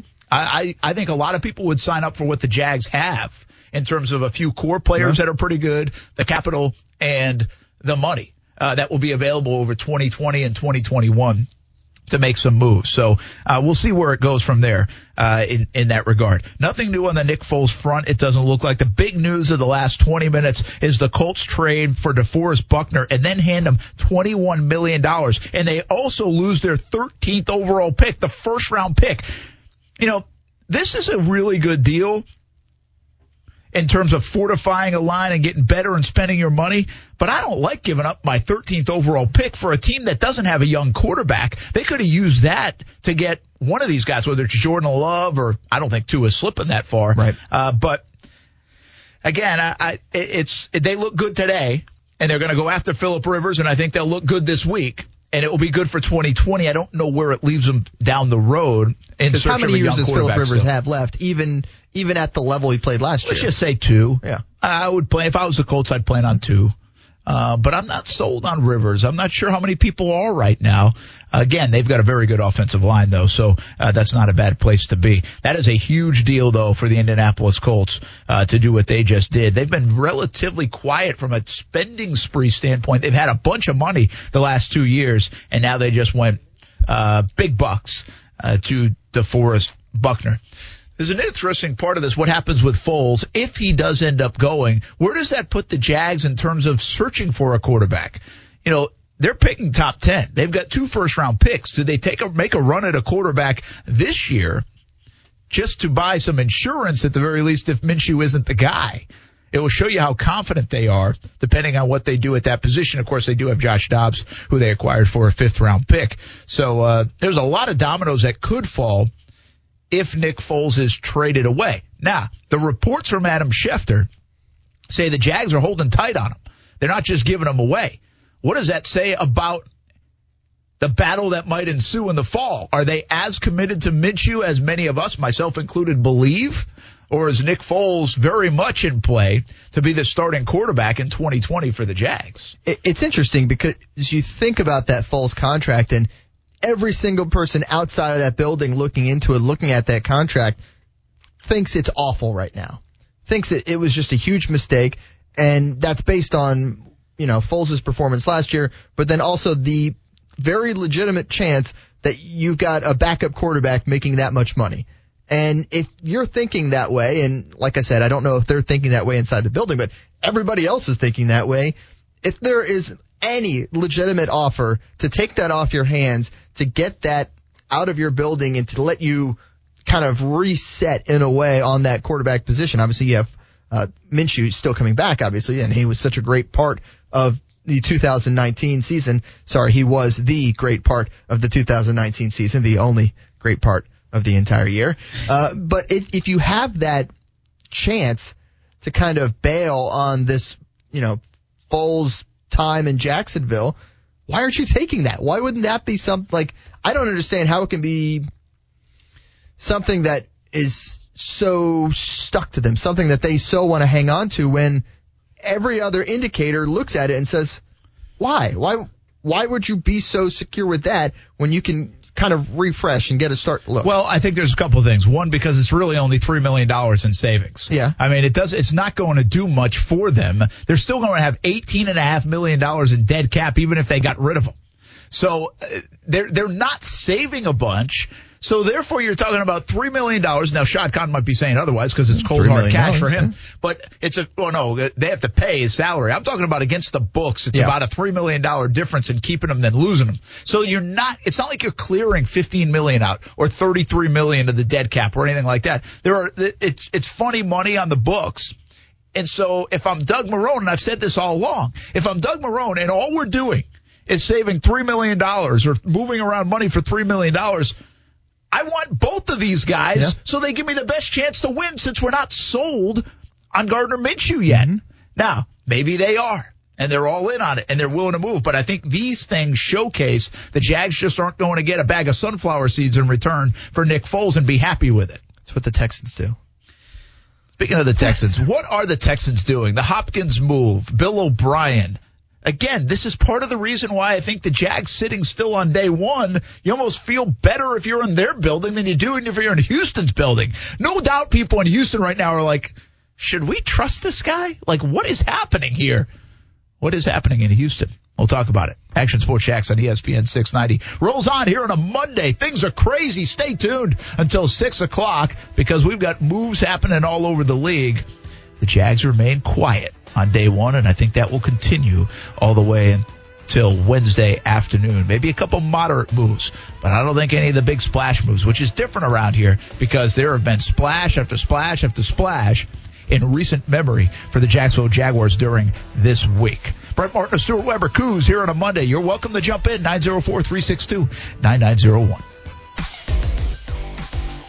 Welcome back, Action Sports Jax on ESPN 690. Brent Martin along with Stuart Weber from Action Sports Jax. Austin Lane on the slopes. Kind of jealous right now. It's pretty awesome. Pretty cool. Although a lot of ski resorts are closing. Yeah, actually, I have. We have some friends of the family. I mean, I think there are several families out in Colorado, and they were there for like a day, and they said, "Oh, we're closing." And so it just depends where you are, and it's hit or miss. What's going on out there right now. And again, I think we're going to get to a point. I said this yesterday, and every time you tweet something now, it feels like it's got to be politically driven, especially if it's not about sports. That's why I love sports, because you're usually in a safe haven. I'm just saying, like, we've got family up in Ohio, and the stuff that's going on in Ohio and Illinois, and I think even California. And by the way, so that's Ohio, that's usually a Republican state, and California, it's a Democrat state. So it doesn't matter. So it's not political. Yep. It's just they're on the forefront of closing stuff down. Like, no doubt about it. Those places are way ahead. I don't know about way ahead, but I would say a couple of days ahead of everybody else in terms of restaurants and bars and everything. It's happened. I mean, it's going to happen. I don't even know what the latest is because we've been talking, but officials are talking daily and addressing the media daily and addressing people daily, and they're closing things down. And my take on this, and I don't know if it's educated enough, but my take is kind of they did not want to freak everybody out with overwhelmingly saying stuff last Wednesday or Thursday. But now it's like they have to. Well, but now that people are going on spring break still and partying and going out to the beaches and partying and they're all around each other, they kind of gave everybody 4 or 5 days to do this on your own and take it serious. And now they're kind of saying, like, all right, it's time to step on the gas here and move. You were kind of saying in terms of update, while you were talking, the White House apparently came out and advised people not to gather in groups of more than 10. And so it's getting real. Yeah, it is real, and it's going to be that way. I I still have no idea what to expect. Mm-hmm. I have no idea what it's going to feel like or look like. I mean, it's just bizarre. I was driving home yesterday and I was listening to the radio side of it. There were some press conferences going on and people thought I don't usually listen to like the news on radio, but I was listening, and if you did not know what had happened for like 3 days, there were times on the drive home when I'm listening, I'm like, we're in a movie. Like we were in the middle of a movie. Yeah. It's like one of those movies that I turn on at 12:30 at night when I get home from work, and it's bizarre and I get hooked on it. We are living it. Was it the Twilight Zone, that one that was famous for airing on radio, and it created a panic? People thought it was real. It really sounds like some of that stuff. But I was telling Stuart in one of the breaks, you know, my brother's out in Spain right now for a study abroad. Wow. And that went from now we're fine to in 2 days it's everything's shut down. He's not allowed to leave the house unless it's for work or grocery store stuff. But so, I'm not calling anybody out either, because I'm guilty of it, man. I am guilty. I've said it for the last few days. I'm guilty. I'm like as stubborn as the rest of society, and it's kind of like, is this really happening here? Like, I feel fine, or I actually think a big part now. It's not that great today, but the last 5 days of weather has made it very difficult for people to adapt to this, because the weather is so nice, you feel like nothing's wrong in life right now. Our weather is so good. Well, how can anything be wrong? Mid-March, 80 degrees. We need to go outside and take advantage of it. Yeah, Kuz, along those same lines. I mean, I've got tons of family in Holland, and my cousin just had a baby like less than a month ago. Yeah. So it's like scary. It is when you think about it. It's like, okay, well, I hope it doesn't come anywhere near them in the Netherlands. Yeah, it's but again, I say this: if you don't believe what's going on, and I don't know, I guess there's all sorts of stuff out there. Again, I'm not a political guy, right? But the only thing I am tracking and saying this has to be a big deal. If people are willing to lose millions of dollars in a world that is driven by dollars, I'm talking about millions and billions of dollars overall. But I mean, businesses are now freely losing millions of dollars. They're not getting stubborn about it. There's got to be something up that's really big, and freely and not freely, because the stock market is also taking away money. Yes, true. So I think you got to listen. I mean, the bottom line is you got to listen. We all have to listen, and you have to do the right thing. I don't even know if being like right here is the right thing, honestly. I think that we're all battling that. I mean, I went to the grocery store today just to pick up like 4 items, and it was fine. It wasn't a bad experience. I went Friday to Costco just because I wanted to see if it was like a circus, and it really wasn't that bad, but they were out of toilet paper and all that other stuff. So, but I'm sitting there and I'm asking myself, like how is this good that even grocery stores are open right now? I mean, you touch things, if that's what it is and that's how it's spread, it's really impossible to move around without possibly spreading it. Yeah. And so you get what they're saying and doing just to try to at least minimize it, and obviously do all the things that they say right now. I have no idea where it's headed, but I also, the more and more you think about it, the more you read up on it, it makes a ton of sense from a medical standpoint how overwhelmed they're going to be. And I thought the greatest example of that, and yes, it's a sports show, it's NFL Free Agency, we'll talk about it, but just a quick opinion, because we're all living this, man. We all have families. It's all affecting us, It affects everybody. Changes the way everyone works. It's not just that we don't have sports, but I thought the scene in the airports, which now I think the government said they didn't have a good enough plan in place at places like O'Hare and Dallas, that if take that scene and apply it to like hospitals in our medical field, that's eye-opening to me. That's what it was like, whoa, if that's what it could look like, that I get what they're trying to do and tell everybody to slow down and get away from each other and at least to minimize this and spread it out. So it makes a lot of sense. Those medical people, by the way, I don't have to say that they're smart. They're already smart, but there's a lot on their plate. Mm-hmm. If you listen to them talk, tough deal all over the world. The one thing I've noticed is that I touch my face a lot. I do too. Like... And I have allergies right now. And you have allergies. Right? But you always do this time of year. Well, the pollen is so bad the last week for me. Like, that's why I'm stuffed up a little bit. Correct. And it's so hard not to touch your face. Yeah. I just do it anyways. I don't know why. I always do. Yeah. And I see it, like, on the live stream. Like, man, I will say, though, once we get back to shaking hands, whenever that is, I will have the cleanest hands I've ever had. That's right. Because I actually have washed my hands way more than ever. Ever. I was reading the thing that's like, now instead, like it was a list of ways to greet people instead of shaking hands. It's like just nod at someone. I was like, honestly, that's what I do now. So I just nod at people. Yeah. I think one of the great places to be right now, and again, I don't even know if I'm supposed to be encouraging anybody to be out of their house, but the golf course. Yeah. The golf course this weekend, and we're working a story on this for maybe even tomorrow. But I know down in Southampton, they normally do like 200 to 220 rounds, I think it is, this time of year, you know, with the Players' Championship, all that other stuff. I think in a 4-day span, they did like 266, 263, 274, and 250-something. People are golfing. Way above normal. Now, some of that weather, some of that players getting canceled, so you have golf people in town maybe. But I also heard like Hidden Hills, they like ran out of golf carts because they had so many people. And golf, if you think about it, you know, the commissioner, when he canceled the Players' Championship, his last statement was, go support your local golf courses. Now, that was before everybody was even more staying inside. But his point wasn't wrong. I mean, it's out in the open. And think about, I even thought the new rule with the flag staying in the hole, you don't even have to take the flag out. So as long as the carts are clean, you really don't have to interact with anybody on a golf course. Just your own golf clubs. But you're sitting next to somebody in the golf cart. But also you got to be careful because it's in the older demographic golfs. Right. Yeah. And it really doesn't sound like the older demographic, depending on your health and everything, it's a smart thing to be too far away from your living room right now. Right. Well, this weekend, Nicole and I obviously went to the beach. There were a lot of people at the beach, and I was kind of surprised about that. I was wondering, it could go either way. Either people were going to stay in and there weren't going to be a lot of people out there, but the beaches were packed. Yeah, that one to me doesn't make a lot of sense why they didn't. And, I mean, people were close. There was that joke, a guy, like, drew a circle around him. Like, I've seen that going around, but it's just a lot of people. I've said it multiple times. Disney World, right? They didn't close until Sunday.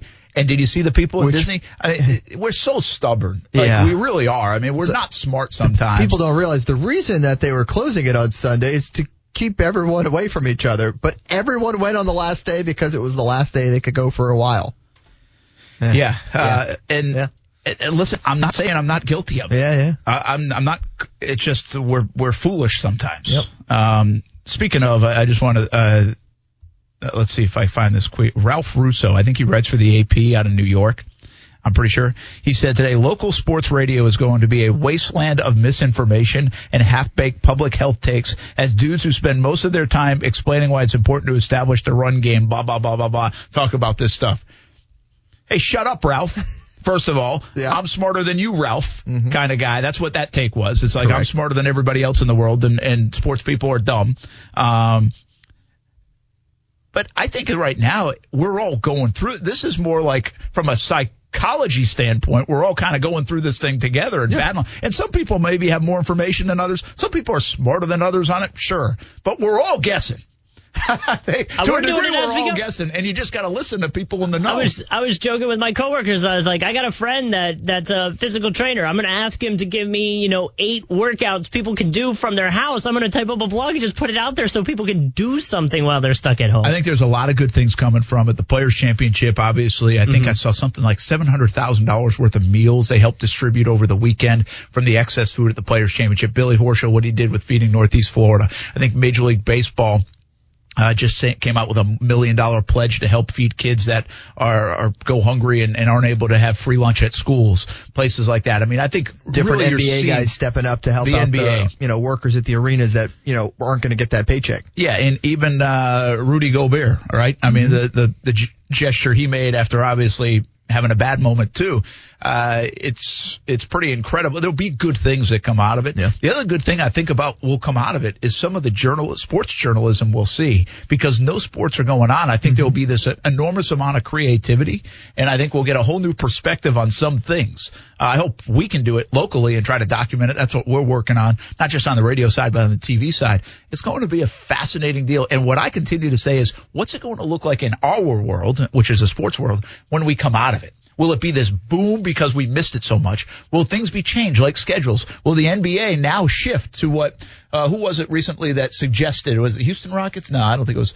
That suggested a December to July, August schedule. Could we see that? Major League Baseball going from 162 games. Maybe they go back to the 144 games or a smaller or a shrink shrunk down season, not just this year, but maybe they adopt it. I mean, when we see things like that, it'll be fascinating to see. Same thing with NASCAR, too, in the aspect that are we going to get more midweek races as they try to get some of these in that have been postponed? And people have been asking for more midweek stuff for a while now and condensing the schedule. So maybe this is a way that they get a little dry run at it and see what it looks like. And I know with the NBA, they were always toying about trying to have like a mid-season tournament. There were a lot of stuff that they were trying to work with. Obviously, the All-Star game this year was like to kind of test some of that. Well, now this may just be like, well, we're going to have a wonky season. Why not just start it now? So there was a lot of talk about potentially doing stuff like that. Maybe when they come back, they just go jump right into the playoffs. Because like you were saying, I mean, other than probably the 8th seed for the West was either going to be one team or the other. Everyone else, the seeding can jump, but they're going to make the playoffs. So you could just jump into that and then maybe come back with a beginning of season tournament type style. So it sounds like they can just play around with it. I think there will be some innovation, some changes, and things like that. Kuz, if you don't mind, let's just take it to the top. Is that okay? Because this feeds actually into something. Adam Schefter, I think it was last night on Scott Van Pelt, he got really worked up about the NFL continuing on with the league year the way it was. There was some talk over the weekend that a lot of folks around the league did not want it to happen, didn't think it was the right thing to do, and the NFL said, you know what, we're doing it. We agreed to the CBA, which, by the way, we haven't even talked about yet. That's a done deal, and we're moving on with the league year. That fell into place today at noontime, and the legal tampering part of it. And now it's too late. You can't do anything about it. You either had to make the call by noon or not. And Wednesday at 4 o'clock, the league year will begin. What does that mean for physicals and all this other stuff around the league year and all these millions and millions of dollars of contracts? Is something that the NFL and teams and personnel will have to deal with. I think it is a little bit of a we're bigger and better than everything kind of approach for the NFL, although I don't see too many people from a fan perspective complaining. There's a lot going on. It's taking your mind off all the coronavirus coverage, at least in the world we live in. It's being appreciated. But this was a roll of the dice by the NFL to run with the league year when everybody else is stopping business, especially when you're talking about tens and tens and tens of millions of dollars being exchanged when some people are really fighting for a paycheck. Here's Adam Schefter on the topic. Now, I know it's not a sporting event, but their argument is, guess what? Teams are now going to have to get private planes, which include pilots in the air, to fly free agents to buildings. And if those free agents are going to sign with those teams, they're going to want to take physicals, because before they invest millions of dollars into a player, they're going to want to send him to a local hospital, which means that they're going to have to take some of the people away from the people that really need hospital workers and help. And they're going to have to perform MRIs on these players so they can sign millions of dollars of contracts at a time where our economy is tanking. And so they don't understand how the NFLPA could allow this to happen. And I had a number of officials say, how could Roger Goodell not step in and stop this from happening? Now, again, a collectively bargained issue, and Roger Goodell would need the help of the NFLPA. But in this particular case, the question that I encountered tonight was, he's the leader of the NFL. Why does he not step in and exert his will at a time when our country is in crisis and it needs leadership in the worst way possible? That's Adam Schefter last night on Scott Van Pelt, and it was obviously very passionate. I'm going to give you my take on it at first. I was like, I'll settle down, Schefter. That's what I really said. And then I started thinking about it more. Yeah. And I'm like, you know what? He's got a good point on a lot of those things. Did it have to happen now? I still wonder about physicals. I wonder about the medical field and what – I don't know the – is it as dramatic as he just presented? I'm not sure of that. But I think there is legit concern on teams' parts of spending money and big dollars and not knowing if they can get the physicals they need and how to do that and how to process that. Maybe they have a lot of these things in place and how it's going to go down. But it still is a little bit bizarre when everything else stops. The NFL says, you know what, we're the NFL. We'll do whatever the heck we want. So I do think it has a little bit of that feel to it. I don't know if I like it. Doesn't sit well with me. I also don't know if even players are allowed to maybe fly on private jets and all those other things. If we're not supposed to be moving around, yeah. We shouldn't be moving around. The NFL should be taking a lead. They're a big influencer, like all the other sports world has done. So I actually, after thinking about it more, agree more with Schefter's point than I initially did when I was like, whatever, dude. They're just transactions. Yeah, the flying thing's interesting. A friend of mine on social media is a pilot and showed a picture of his plane. They took a picture with the whole, all the people flying. It was 9 of them. It was 9 people flying on that flight. Yeah, there's a lot of those flights that are just absolutely empty, right? And a lot of these airlines are limiting the amount of, flights that they're sending up because of that exact point. But if it's a private jet, I mean, that's social distancing. That's a good point. If it's just you and the pilot on there. It is, Stuart, but you're still going into a facility. Right? Yeah. You're still bringing people in. Like, a lot of teams are now working from home. So any of the stuff that brings people to work when they don't need to be at work, is it the right thing to be doing right now? I'm not like this self-righteous, gotta do everything because public perception might. I'm not getting like that here. I just think it's a fair conversation. And I actually tend to agree with Schefter more than it felt like the NFL does this sometimes. It feels like the NFL says, we're the NFL. We'll do whatever the heck we want, and our fans are going to love it because they want something. And you know what? They're not wrong. Yeah. But we're not going to go out of our way, is what it feels like, to push off everything for 2 months just because everybody else is doing it. We're instead going to take advantage of being the organization doing something once again, which the NFL is already indirectly, and this is not their own fault. They've become so big that they already influence other sports, calendars, schedules, races. Well, that's the ironic thing right now. NBA potentially. That's the ironic thing is that they're the only one that really doesn't have anything major going on this time of year. Baseball is getting ready. Hockey, basketball in season, racing, golf in season, everybody else, soccer in season, except for the NFL. And yet it's the NFL who's going to be grabbing all these headlines because they're the only show in town, so to speak, even though there's no games. But what they're doing is noteworthy. Yeah, and by the way, we're spending 3 hours talking about it. I'm going to spend TV tonight talking about it. We'll do it again tomorrow and Wednesday. I'm not that mad at it necessarily, and I think all the people listening and the fans, they're not mad at it either. Yeah. And I will say this, I've said this a couple of times in the last few days quietly, not really on in front of a microphone, but in a way, our business, like locally, we are extremely lucky. I don't know what our business is going to look like on the other side of this. I don't know. I don't know what it means for sports radio. I don't know what it means for advertising. I don't know what it means for TV. I really don't, from a local sports standpoint or national sports standpoint. But we're damn sure lucky this didn't happen in the fall, because if we had lost the NFL, we would feel it 10 times worse. So selfishly, the timing is actually the best it could have been from a dollar standpoint. On so many different levels, the NFL really makes a lot of things work. Yeah. Oh, yeah. And, now they're kind of keeping us busy here on a Monday as the free agency frenzy continues. Got to get to Calais Campbell. He was part of the movement. And was it the right move by the Jags? Our take on that, did they get enough in return, or was it a smart move by the Jags, but we just don't want to admit it? It's next on ESPN 690. It's very disappointing. It's literally incomprehensible. I mean, answering an email, clicking a button on a website. I mean, we all have smartphones in our pockets. It was that simple.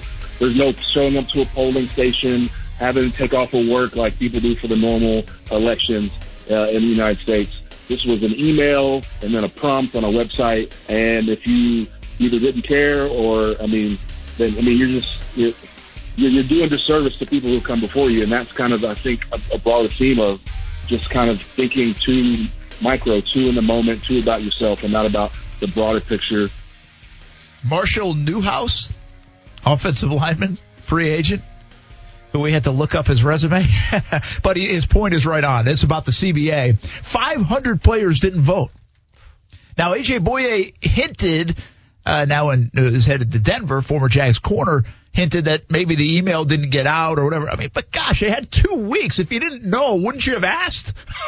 You would generally think so, yes. Marshall Newhouse, by the way, been in the league since 2010 with 8 different teams, but he's a 10-year vet in the league. You don't play with Marshall Newhouse on your fantasy football teams, that's for sure. You don't. But, you don't want to know O-lineman's name. I think the CBA already has kind of been put on the back burner, but DeMar Smith says it's a great deal for players. It's a really good deal, or I don't know about great, but really good deal. They got a lot in return. Again, the owners were smart. They went after the core group of players, and that is those guys that are going to get their minimum raise. That's what the NFL is made up of, not the Aaron Rodgers and Tom Brady's and everybody that's getting $30 million. That's not what the NFL is made up of. So it was smart to go after that group. It was a real close vote. It will be a divided house. It's very difficult for the Players Association to get everything they want because there's too many players to get on the same page. It's 2,500 versus 32, which if you're going to battle, that's a good odds. But if you're going to a negotiation, that's a really difficult thing to get everybody on the same page. Much easier to get the 32 on the same page. So the players will always lose this thing in the long run. The owners win big because there's no work stoppage. The fans win big, in my opinion, because you're getting one less preseason game, an extra regular season game next year,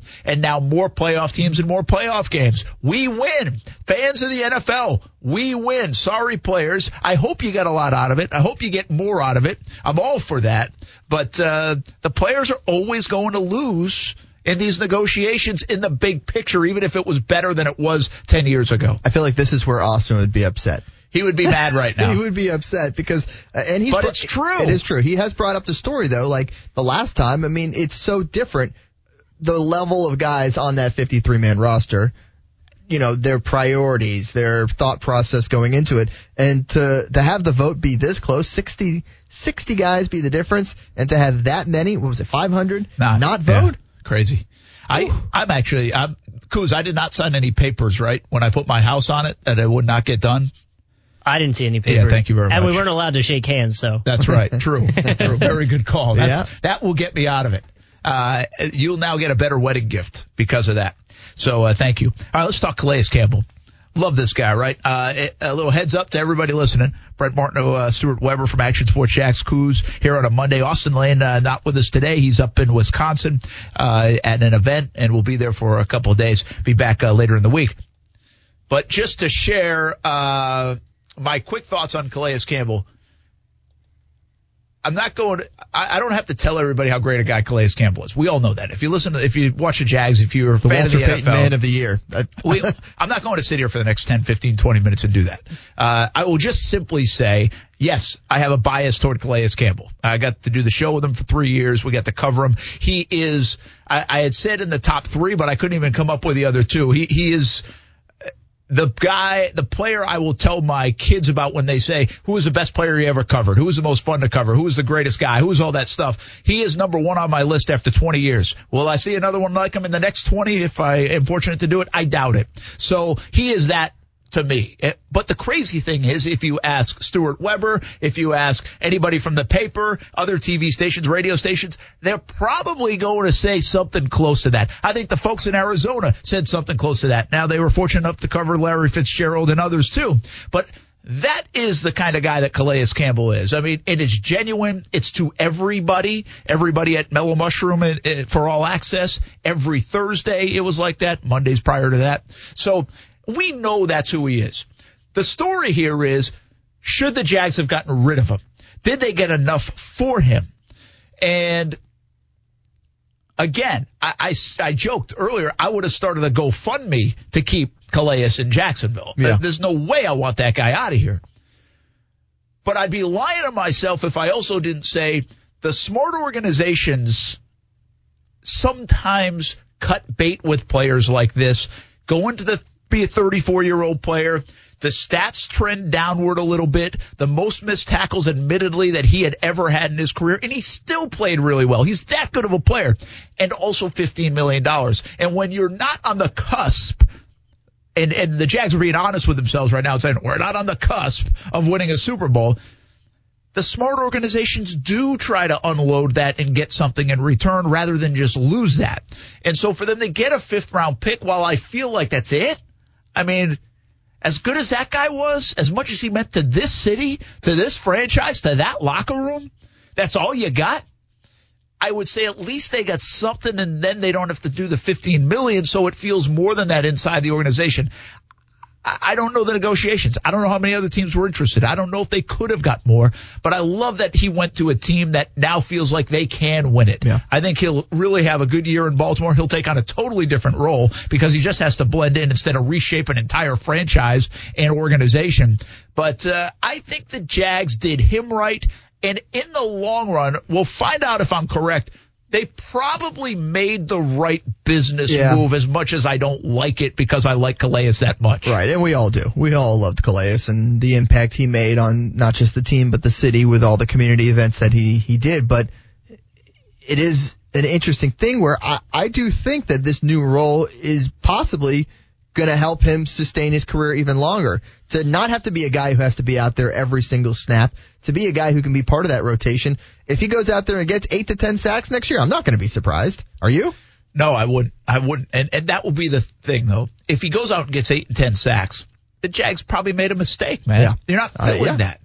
But if he goes him, and gets 5 or 6, if you keep him here, though, are you able to use him in a rotational role, maybe like the Ravens are going to do? Well, here's the deal: you got to be willing to pay. You swap him and Josh Allen's kind of roles. Have Josh Allen be in there every single play. I think there's no doubt the Jags. This is how I think it went. Yeah. I think it was, hey, we love you, man. I mean, shoot, we'd put you in the pride of the Jaguars right now if we could. Can we? And I don't know. That is a question. Another question. Will he get there someday? I think it's a valid question. That's how much he's beloved, and you've never seen anybody do as much as he's done in a 3-year window for an organization, a fan base, a city, to be loved the way Calais Campbell is. That's hard to do. It's the Tony Baselli Hall of Fame argument. Yeah, true. A lot in a short period of time. Yeah. But I think they probably said, hey, we've played you way too much. You're 34 years old. You can be you're dominant. Nobody can block you still, but you're better if we play you 30 snaps, not 48. Maybe give him a break 50. On special teams too. So I think they tried to do that, and then it comes down to dollars. Mm-hmm. Okay, but we're not paying you $15 million to play 30 snaps. Right. So did they ask him to take $8 million? Would they have asked him to take 10? Did it even get that far? Now Fred Taylor tweeted out or Instagram or something, and he said he talked to Calais last Tuesday, and he didn't sense this was coming. Yeah. So this developed pretty quickly, and we're getting closer and closer to league year. These things do develop pretty quickly. My guess is the Jags would have loved to keep him at a reduced role. And a reduced rate. And once you ask around and a team like Baltimore is willing to say, hey, we'll give you 2 years, $27 million. Well, that's $13.5 million a year. So that's probably more than the Jags were willing to go. Mm-hmm. And, that's how it works. That's how it happens. So I think it's good for everybody on face value, even though it stinks for all of us. Because here's why I say this. Again, if I'm being really honest, which I hate to be here because I'm so biased, but Calais, if you freed up $15 million, I thought of this. If you get 2 players in free agency, or maybe even a third, for the $15 million, it'll be interesting to see what kind of production Calais has in 2020 versus the players that you maybe are able to get. See, I think the Jags are going B-level kind of free agents here in the league year starts. And so B-level free agents a lot of times between like $4 and $8 million. Mm-hmm. So let's just say 2 players. If they get Eric Ebron and a corner or a defensive end, to fill a spot. Let's see what those numbers produce. And then you also add in the 5th round pick. So I can see how the Jags did this. And, again, I think they also did Calais a favor. And I'm not sure he asked out. I don't think that was part of it. I don't know that for sure. But I don't think he said, hey, you're trading AJ Bouye. I see where this is going. I want out of here. I don't think it went down like that. But I also don't think Calais minds, and he shouldn't. Now he has a chance to go win a ring. And really help a team. A very good chance to win a ring. A good team that has a chance, that thinks they have a chance. We know how that works out in the NFL, too. It's not automatic. But I think at the end of the day, I think everybody's pretty happy with this deal, other than all of us, that no doubt will miss Calais Campbell as a member of the Jags. And I had this question a lot today. And it was, well, how do you replace what he did in the locker room? You look at all these players that came out and said, Jawan Taylor and Josh Allen, what he meant to those young guys. We know what he meant to Yannick Ngakoue over the last 3 or 4 years. Well, he was so special in that regard and so unique in that regard. I don't think you were going to replace it. The question is that alone worth? Well, not alone, but is that worth that much more? Whether if you had him pegged at $10 million, were you willing to pay another $5 million just for that?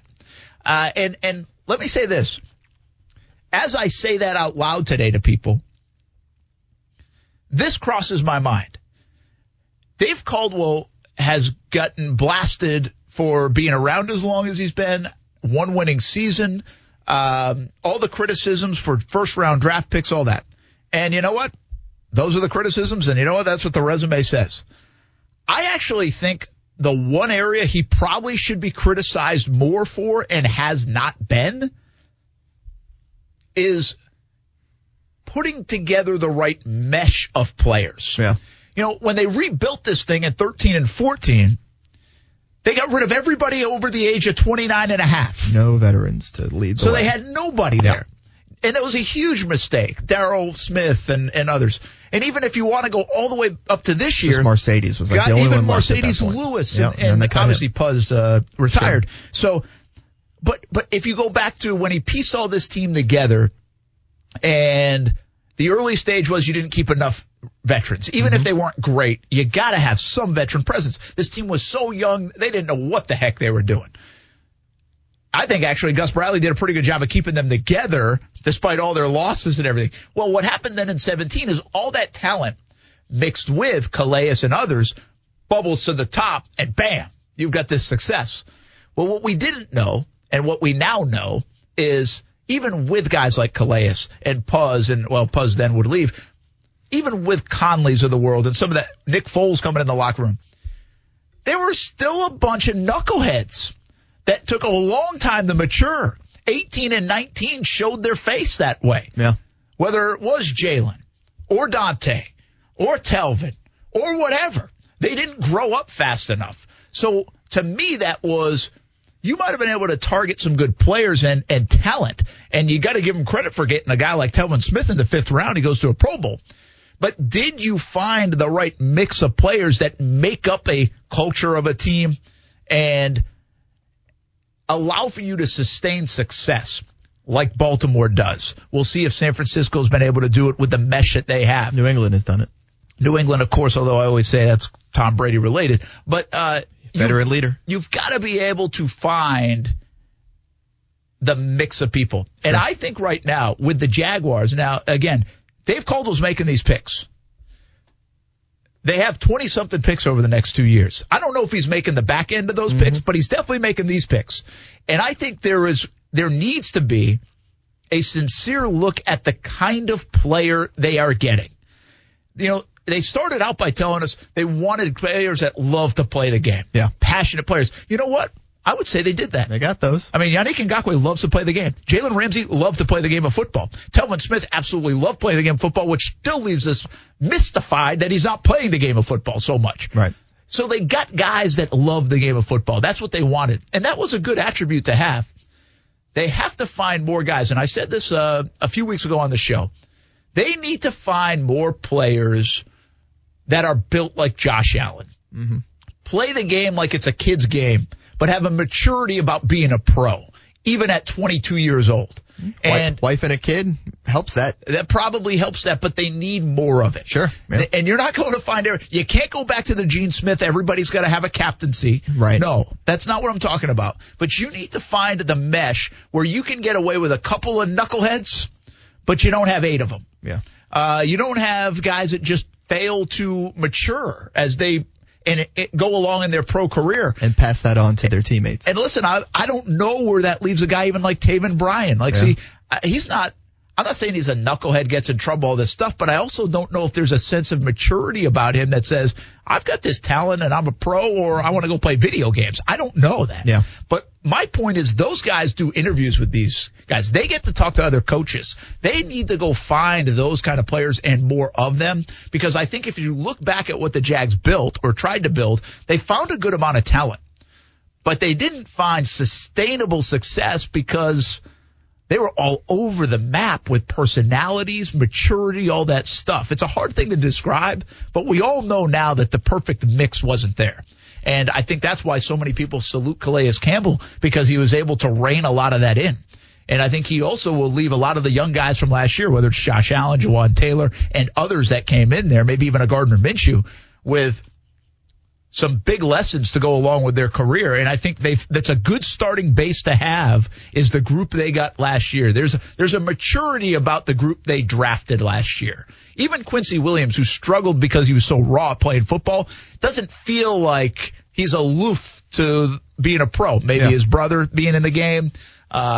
Maybe Miles helped along the way. I don't know, but he doesn't feel it. So, it's a tough thing to peg, but that's Dave Caldwell's job, to peg the makeup of this football team. And I would say that should be one of his biggest criticisms over the years.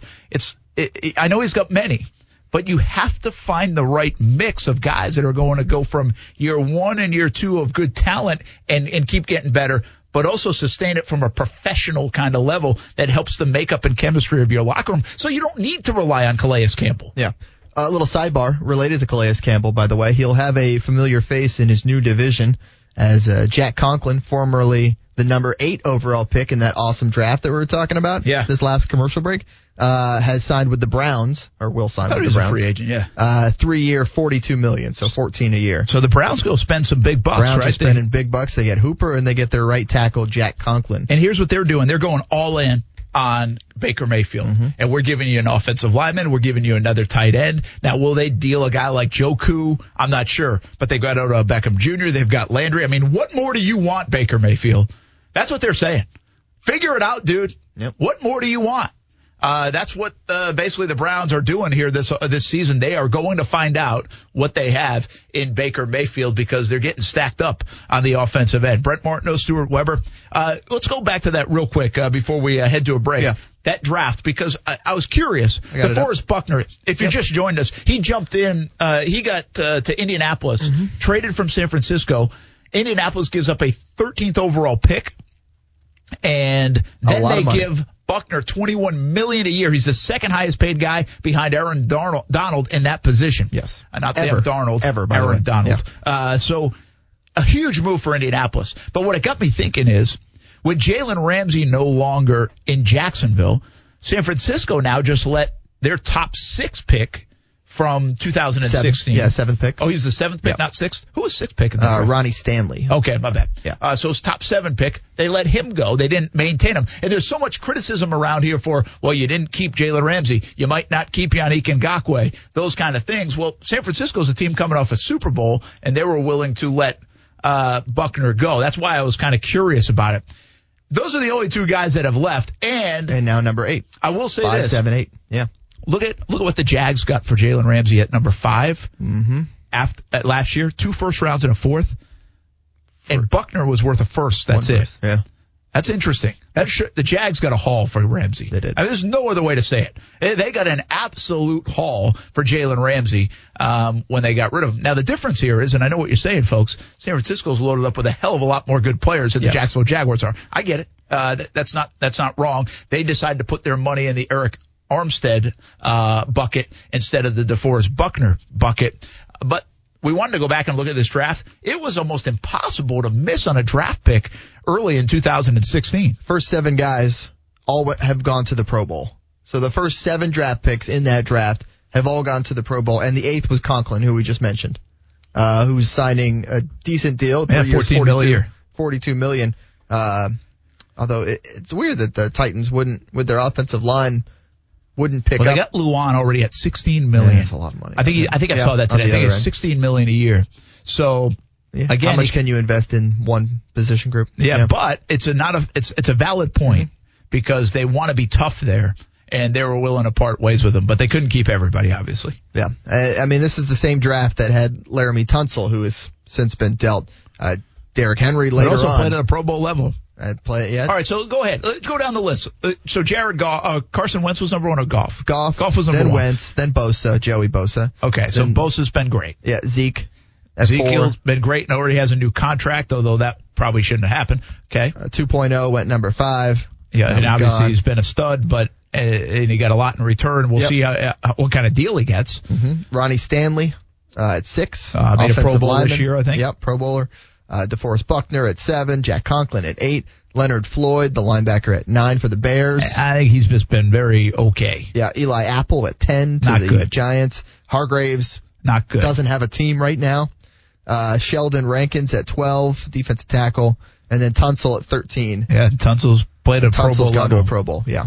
So that's your top 13. What else you got? Just the rest of the first round, like not in order. Just give me a name or two that sticks out. You said Derrick Henry was a second round pick. Second round was Henry, yeah. If you look a little later on, Kem Diche to the Cardinals. That didn't work out so good. That was a risky pick. Will Fuller to the Texans. Yeah, it's been. I mean, it's good when it's good, but he's just never available. Center Ryan Kelly to the Colts, Pro Bowler. Yeah.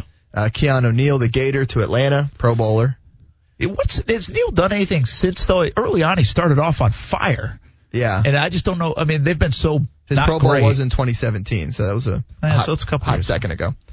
That was all your pro. I already named all the Pro Bowlers out of that first round.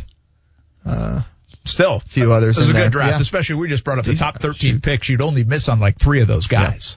Yeah. So it was almost impossible to miss.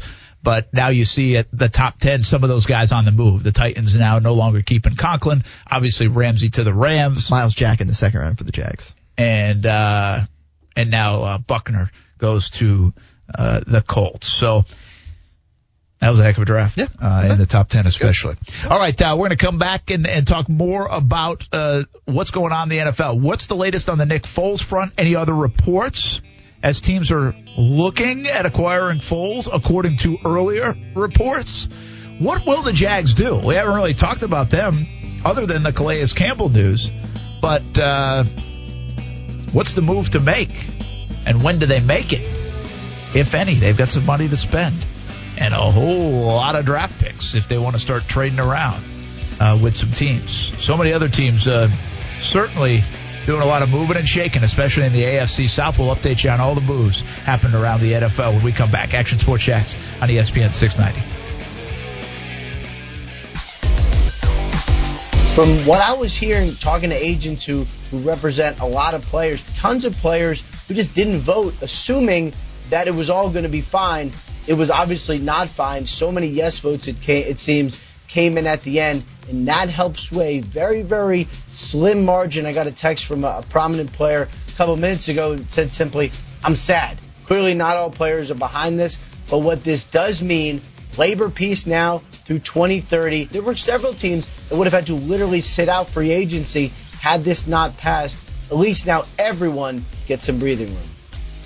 That's Ian Rappaport talking about the CBA that was agreed to yesterday morning. Gosh, it feels like 6 days ago now since that came out. But, high-profile players are mad about it, because they think they could have got more, but they're also sitting on millions of dollars in the bank, unlike the players that make league minimum and have shorter careers and are fighting for every rep and every roster spot. So it means more jobs as well. I think there's a lot of good things to this new CBA. Probably not smart enough to understand it all. And it just depends what side of the aisle you're on. Veteran player, young player, retired player of 30 years ago, retired player of 15 years ago. I mean, there's a lot to digest, and everybody will benefit or not benefit from some of the new changes. So it just depends which situation you're in. But like I say, owners are happy. One, they got it done, no work stoppage. And fans are pretty happy because no work stoppage and more good football, more better football. Take away one of those preseason games starting in 2021, it looks like, and also more playoff football, which will start right away. So that is the big deal. I will say this. I think there are a lot of people around the league that were surprised there wasn't more dollars in the whole salary cap. It stopped at like $198 million. I think the projections were it would be even more than that. Well, especially when we talk about our situation with Yannick Ngakoue, we were expecting to be at like 19.3 as that franchise tag. That's true. That went down. 17.8. Yeah. What it ended up being actually lost a little money based on some of those new projections as well. Brent Martineau, Stuart Weber from Action Sports Jax. Coos here on a Monday. Again, Austin Lane, who checked in earlier from Wisconsin at an event. We'll be back middle of the week. Once again, we want to advise you to pay attention to 104.5 WOKV here on the radio side and also on TV, CBS 47 and Fox 30 as they're right in the middle of the newscast now. But check it out and pay attention to everything happening with the coronavirus and the new recommendations from the CDC, from local officials, from national officials. Only thing I can say, and I'm not going to preach to you folks, you guys are you're big adults, maybe not big, but you're big grown up and adults, we think. But I would say, listen, it goes back to what I would tell the kids every day when I dropped them off in school when they were younger. They'd get out of the car, and I would say, listen, follow the rules, and have fun. I don't know if anybody's having fun yet. You can still do all those things right now. But if you listen and follow the rules, this will come out a lot better, right? Remember, there was an age when there weren't TVs and computers and all these other things, and people still had fun back then. Yeah. I still have those now. So I thought this could be a fun thread. Like, you know, a lot of people are coming up with some interesting things to do. What I'm trying not to do is waste all my bullets on social media early on. This could be a drawn out process. Sure. So you don't get all the good stuff out in the first couple of days.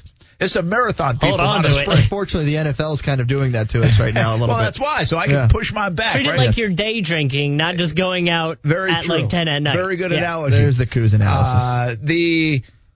I think what you could do, this could be a decent thread to start, though, on social media, is send us what games you're playing with the kids. Yeah. Does it go back to board games? I liked your marshmallow one you were saying. Oh, no, the marshmallow thing's real. That's the one I would tweet out. We haven't done it yet, but I will do it. And marshmallow baseball is a real thing. Just, again, watch your eyes. They hurt. That's a disclaimer, and I'm giving you the warning. But if you can buy the big marshmallows. Not the little ones? Well, you got to have really good hand-eye for the little ones. I really wanted to start, because I live so close to the beach, I was going to go get marbles. Did you see that video that was trending? I saw that, yeah. I was going to do a new one every day, and then I was like, do I really want to spend that much money on marbles? The funny thing is, I ran down that YouTube rabbit hole like a month ago. Oh, you did? Like before any of this nonsense, craziness, all this stuff going on, I had it on my TV for like 30 minutes. I was just watching Marble Olympics. I'm just like, what am I doing with my life? It was entertaining, though. I was rooting for the cat's eyes. Well, with all the I didn't actually get to the end of marble, by the way. With all the school closures, I just thought, you know what? Maybe I'll be a cool thread, right? Yeah. It's like, give us what are you doing with the kids from a game standpoint? Whether maybe it's video games sometimes, maybe it's marshmallow baseball. I have a feeling you guys will still go out and get some swings in at the park. Well, we can't at the park. Oh, they keep the lights off? They closed the park. Oh, they closed the park. Apparently, they've closed the ballparks that are city-run. But it was only the three of you that was ever out there. I know. I was a little mystified by that one, too. Jump the fence. Yeah, I don't know. I just feel like now there's going to be a lot of broken windows because we're getting our swings in anyway, so sorry, neighbors. Oh, well, you got a net, too, to hit. We'll have to do the net thing. Yeah. It's going to be hard to get live pitching. Yeah, yeah. So that won't be easy, but you got to find a way. That's the thing. So how creative can you get? Everybody stay safe. Don't hurt anybody. But we might have to start that thread. I think we could have some fun with that one. Wait a couple days though. And maybe get some ideas. Yeah, we don't need it right now. All right. Not right this second. So start thinking of ideas, people. Yes. We need some ideas. What else is going on around the league? I just got this alert. Former Redskins QB Case Keenum, 3-year, $19 million deal. And, of course, then it went away as I was trying to read the rest of it. Was that real? How can this not be on my Twitter feed? The Browns, 3-year, $18 million deal. $10 million guaranteed. Wait a minute. To the Browns, huh? Who's their backup? Would that be their backup? They're spending $6 million a year on a backup. That's a lot of money on a backup. Is that a little sense of urgency for Baker? The Browns are big movers and shakers here, and there's a lot to read into it if you're a Browns fan or if you're on sports radio in Cleveland, because they obviously have Odell Beckham Jr. There was some talk they might move him. It doesn't look like they're doing that. They have Landry. They just picked up Jack Conklin. They already picked up Austin Hooper, and now they pick up a backup QB. The pressure's on Baker Mayfield. Yeah, no doubt. They're saying, especially get it done this year. Keenum thrived in 2018 under Stefanski, the new coach of the Browns, is the connection. Very good. Good call there. Nice job. Internet told me that. I'm good at searching. I'm good at searching. I would have given you credit. Yeah, okay. All right. Can't take that. Some quick reaction with everything else. Sure. Is Bill O'Brien absolutely crazy, or are we missing something? There's got to be a rift between those guys. That's what it sounded like. It's got to be, right? Because why else would you trade a top three wide receiver in the game for a running back who, 3 years ago was a fantasy stud and then let me down the next year. But a guy who is a running back, which for all intents and purposes is a position that you can really fill in with a lot of different guys, whether it be a lower price free agent, be it a guy you get in the draft, be it the guys you have in your roster. But the running back position, there's a lot of options as ways to go. There's only three top three wide receivers in the game. And the price, the money was the same. So what? It is one that's got everybody scratching their heads and just baffled. Yeah, well, here's the deal. There was some talk that he's going to want an extension. Could that get dramatic? But he's got 3 years left on his deal. I mean, he didn't have to do anything. And right now, Arizona looks like a little bit of a bargain, and they give Kyler Murray a guy that obviously I think is one of the top receivers in the game, if not the best receiver in the game. And he's caught a lot of footballs and a lot of touchdowns from bad QBs until he finally hooked up with Deshaun Watson. From Houston's perspective, again, this is why I say the Jags sitting still and watching all this unfold. Well, I feel like they gained ground on Houston. Deshaun Watson just lost his best target. You right now are starved of corners. You don't have Jalen Ramsey or AJ Bouye here in Jacksonville anymore. Jalen, who gets to face Hopkins again twice a year, by the way. They just got rid of the best receiver in the division. So that helps the Jaguars as we sit here on a Monday. Now, again, Fuller's talented. They do have Kenny Stills, but Kenny Stills doesn't scare me. They've got Duke Johnson now, and does David Johnson become something? And Deshaun Watson is the best quarterback in the division. But, again, I'm sitting here today, and there's two things I'm happy about if I'm the Jags. One, the best receiver maybe in the game is out of my division. I don't have to face him twice a year, especially with unknowns at my corner position. And two, Bill O'Brien continues to run everything. And as long as Bill O'Brien's running everything from a personnel standpoint, I don't like Houston's chances of making good moves. He might hit on one or two, maybe one. Listen, the Tunsil deal, he got more out of that than I think people thought he would. They thought he was crazy when they made that deal. The Clowney deal didn't look good. So, yeah, I think Bill O'Brien, I think they're in a danger zone because they're letting Bill O'Brien have too much power. That does not usually work well. And by the way, they've already had talent. They've got old talent now with a guy like J.J. Watt, who's getting older. Yeah. And they've missed a lot of their window with Bill O'Brien as the head man, and they blew a 24-0 second quarter lead against the Kansas City Chiefs this last year. So I think the Jags are winning on the Texans' front. Let's just say that. Now, the Colts just made a move that got everybody's attention with DeForest Buckner. They spent $21 million, but they also give up a first-round draft pick. And DeForest Buckner, by the way, isn't winning you three extra games. He's a part of it, but he's not that much of a game changer. He's a big piece in the middle now for an upgraded Colts defense. Well, and I think I really enjoy the reaction right when that trade goes down because everyone has their opinion. Everybody reacts. A few of them included Jalen Ramsey tweeting out, "What?" Yeah. Exclamation, exclamation, question, question, what? That was from Jalen Ramsey. Jalen doesn't go to GQ anymore. He just on Twitter he chimes in about every big move that's made. And you better be paying attention because he doesn't reference it. Correct. Yes. You could just go back later and be like, why did he tweet what? Yeah. But it came right after that, so you kind of know. Kenny Stills did the what in the world kind of gif. Leonard Fournette's tweet. Everybody in the NFL losing their minds, I see. By the way, we should have played that today. Don't ever change Leonard. We got to go get the Leonard did a Facebook Live or an Instagram Live. Okay. Instagram Live. I know that's where the cool kids live. But Instagram. Some of his stuff was pretty funny. I thought his tweet to Calais saying, I have to play you game one. And it was and everybody thought Leonard knew the schedule. Yeah, and they were opening up with Baltimore. It's like, I don't think Leonard knows the schedule. I think he meant when he does play him because they are on the schedule this year. All right. Tom Brady. Well, no, before I get Tom Brady, the other side of it, I wanted to say this about Arizona. So Kingsbury and Murray, this tandem, give them credit for going to get a guy. They kept Kenyon Drake.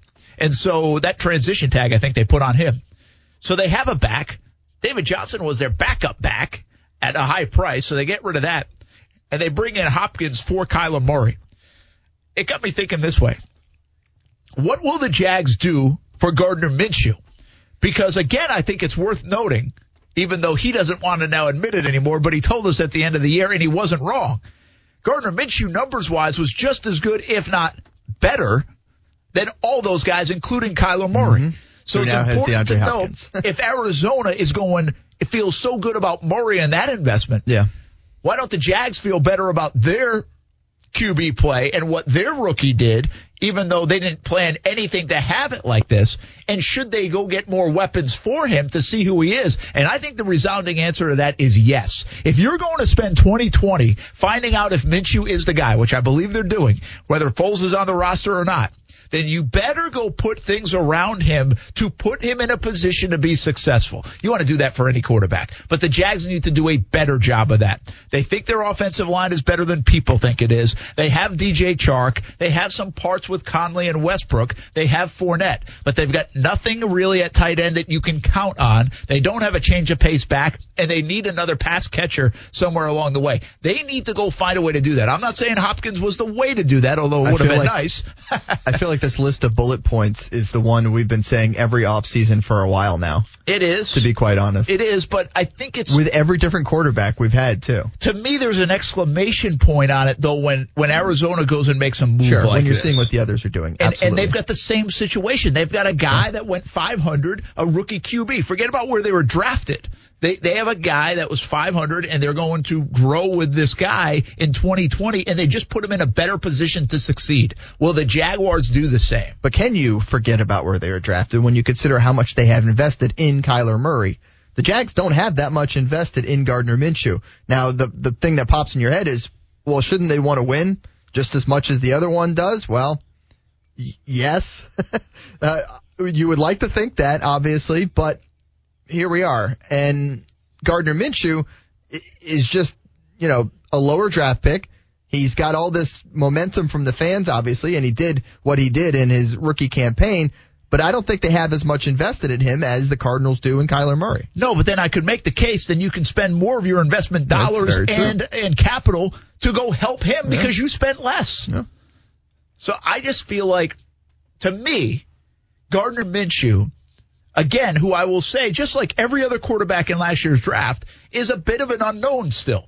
You got way more than you ever thought you'd get out of him. But the whole idea of 2020 for all these teams, whether it's the Giants and Daniel Jones, whether it's Kyler Murray in Arizona, and they'll probably give him a longer leash, I get it, but the Jags and Gardner Minshew is finding out what you have. And so the best way to find out is the best possible scenario to succeed. And so I don't think that's going to be with slam dunks and splashes in free agency. Well, Austin Hooper didn't do it. DeAndre Hopkins trade didn't do it. Hayden Hurst, he went to Atlanta, didn't do it. Do you go get Eric Ebron? I think you do. I think you try to find a way to get one of those kind of guys here and give him a shot.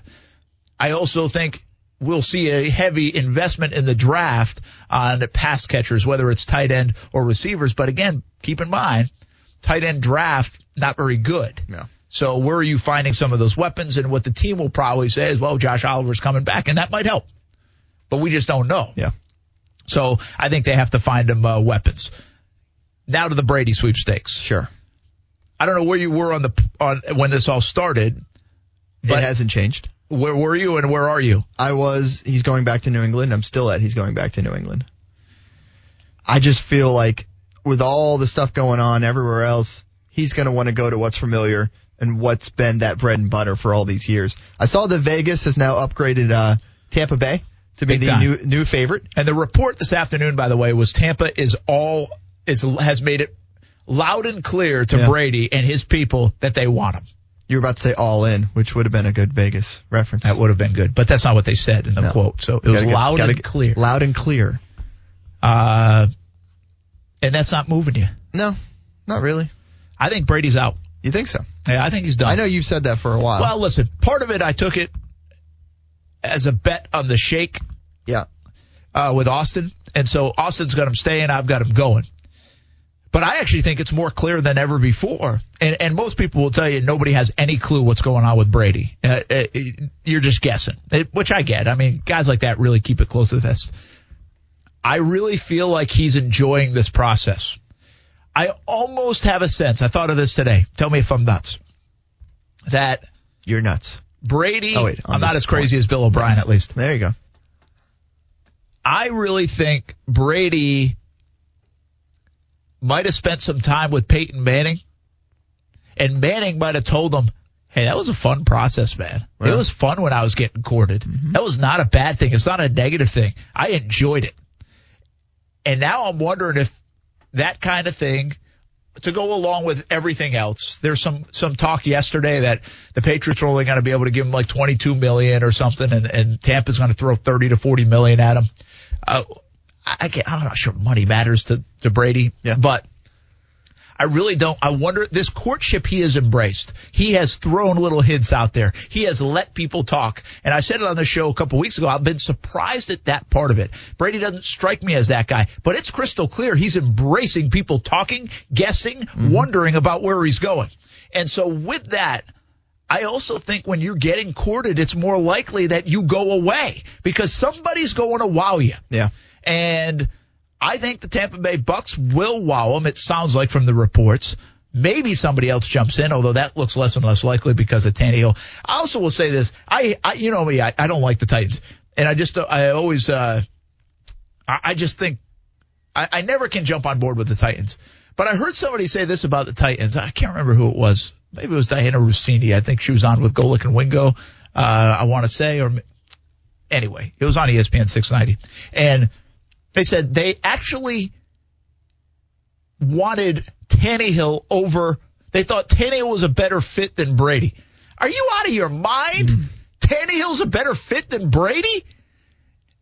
They must not have thought they were going to get Brady. Because getting a 2-year Brady and bringing the franchise tag or a new contract for Derrick Henry would have been a way better move than Tannehill. Sometimes you have to tell yourself something enough times to make it a reality inside your head. There was no way that was happening. So, but anyway, I think he's out, man. I don't think he's going to New England. So Tampa. Maybe they announce it at WrestleMania if it happens there. I do wonder, instead of WrestleMania, they just have a Tom Brady announcement on the pirate ship. Well, by the way, that would be bigger than WrestleMania. It's weird for me to say he's going to go to, like, Tampa's the landing spot. Yeah. You know, that part I'm having a hard time because, like, it's Tampa, man. Right. But Bruce Arians, a cool guy, probably fun guy. You know, I said just a couple minutes ago, Manning is a reason I think he might have, like, got information from and enjoyed that process when he was going to the Denver and then maybe even Houston. And I think Tennessee was in play when Manning was going through that whole process. I also think, you know, if you look back at his childhood idol, which was Joe Montana, and Montana goes to the Chiefs, he's probably had conversations like, hey, man, it's not that bad. Like, it was fun. Like, I enjoyed going somewhere else. You know, it's looked at from a prism of, hey, we all want those legendary guys to stay with one team. And I'm guilty of it, right? I love that. I love the Yankees, but I love that Derek Jeter played with the same team. Yeah. I love Larry Bird played with the same team. I'm Larry, my guy Chipper Jones with the Braves. Yeah. Whole time. I love that. Yeah. But I think we love that more than they love that. Yeah. They're not wrapped up in that. And I think it's crystal clear guys like LeBron and heck, even Calais. Calais isn't like, oh my gosh, I would do anything to stay here so I don't go to a third team. Nah, it's like he embraced change. Otherwise, he would have stayed in Arizona. Yeah, absolutely. They embrace change, and they know it's part of the game now more than ever. So I actually think especially Brady in the NFL. I think that part of it. If you hear somebody say, well, he really wants to stay with the one team the whole time, I think that's us. Yeah. And that's us talking in our feelings from the outside more than his. I think now it's been proven that doesn't matter. Most people don't care about that.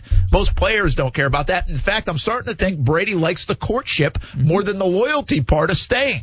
And I don't think he owes the New England Patriots anything. No, he doesn't owe them anything. He can do whatever the heck he wants. Built him a stadium. But if you think he's going to stay just to wear one hat his whole career, that's a bad way of thinking here. I don't think it's that as much as I just think it's the familiarity with the head coach, with the facilities, with this routine, the schedule. Yeah, that's fair. I tend to lean more that way than the loyalty of wanting to stay with that one team his entire time. I think he comes with some quirks to him. Real quick, though, how many jobs have you had?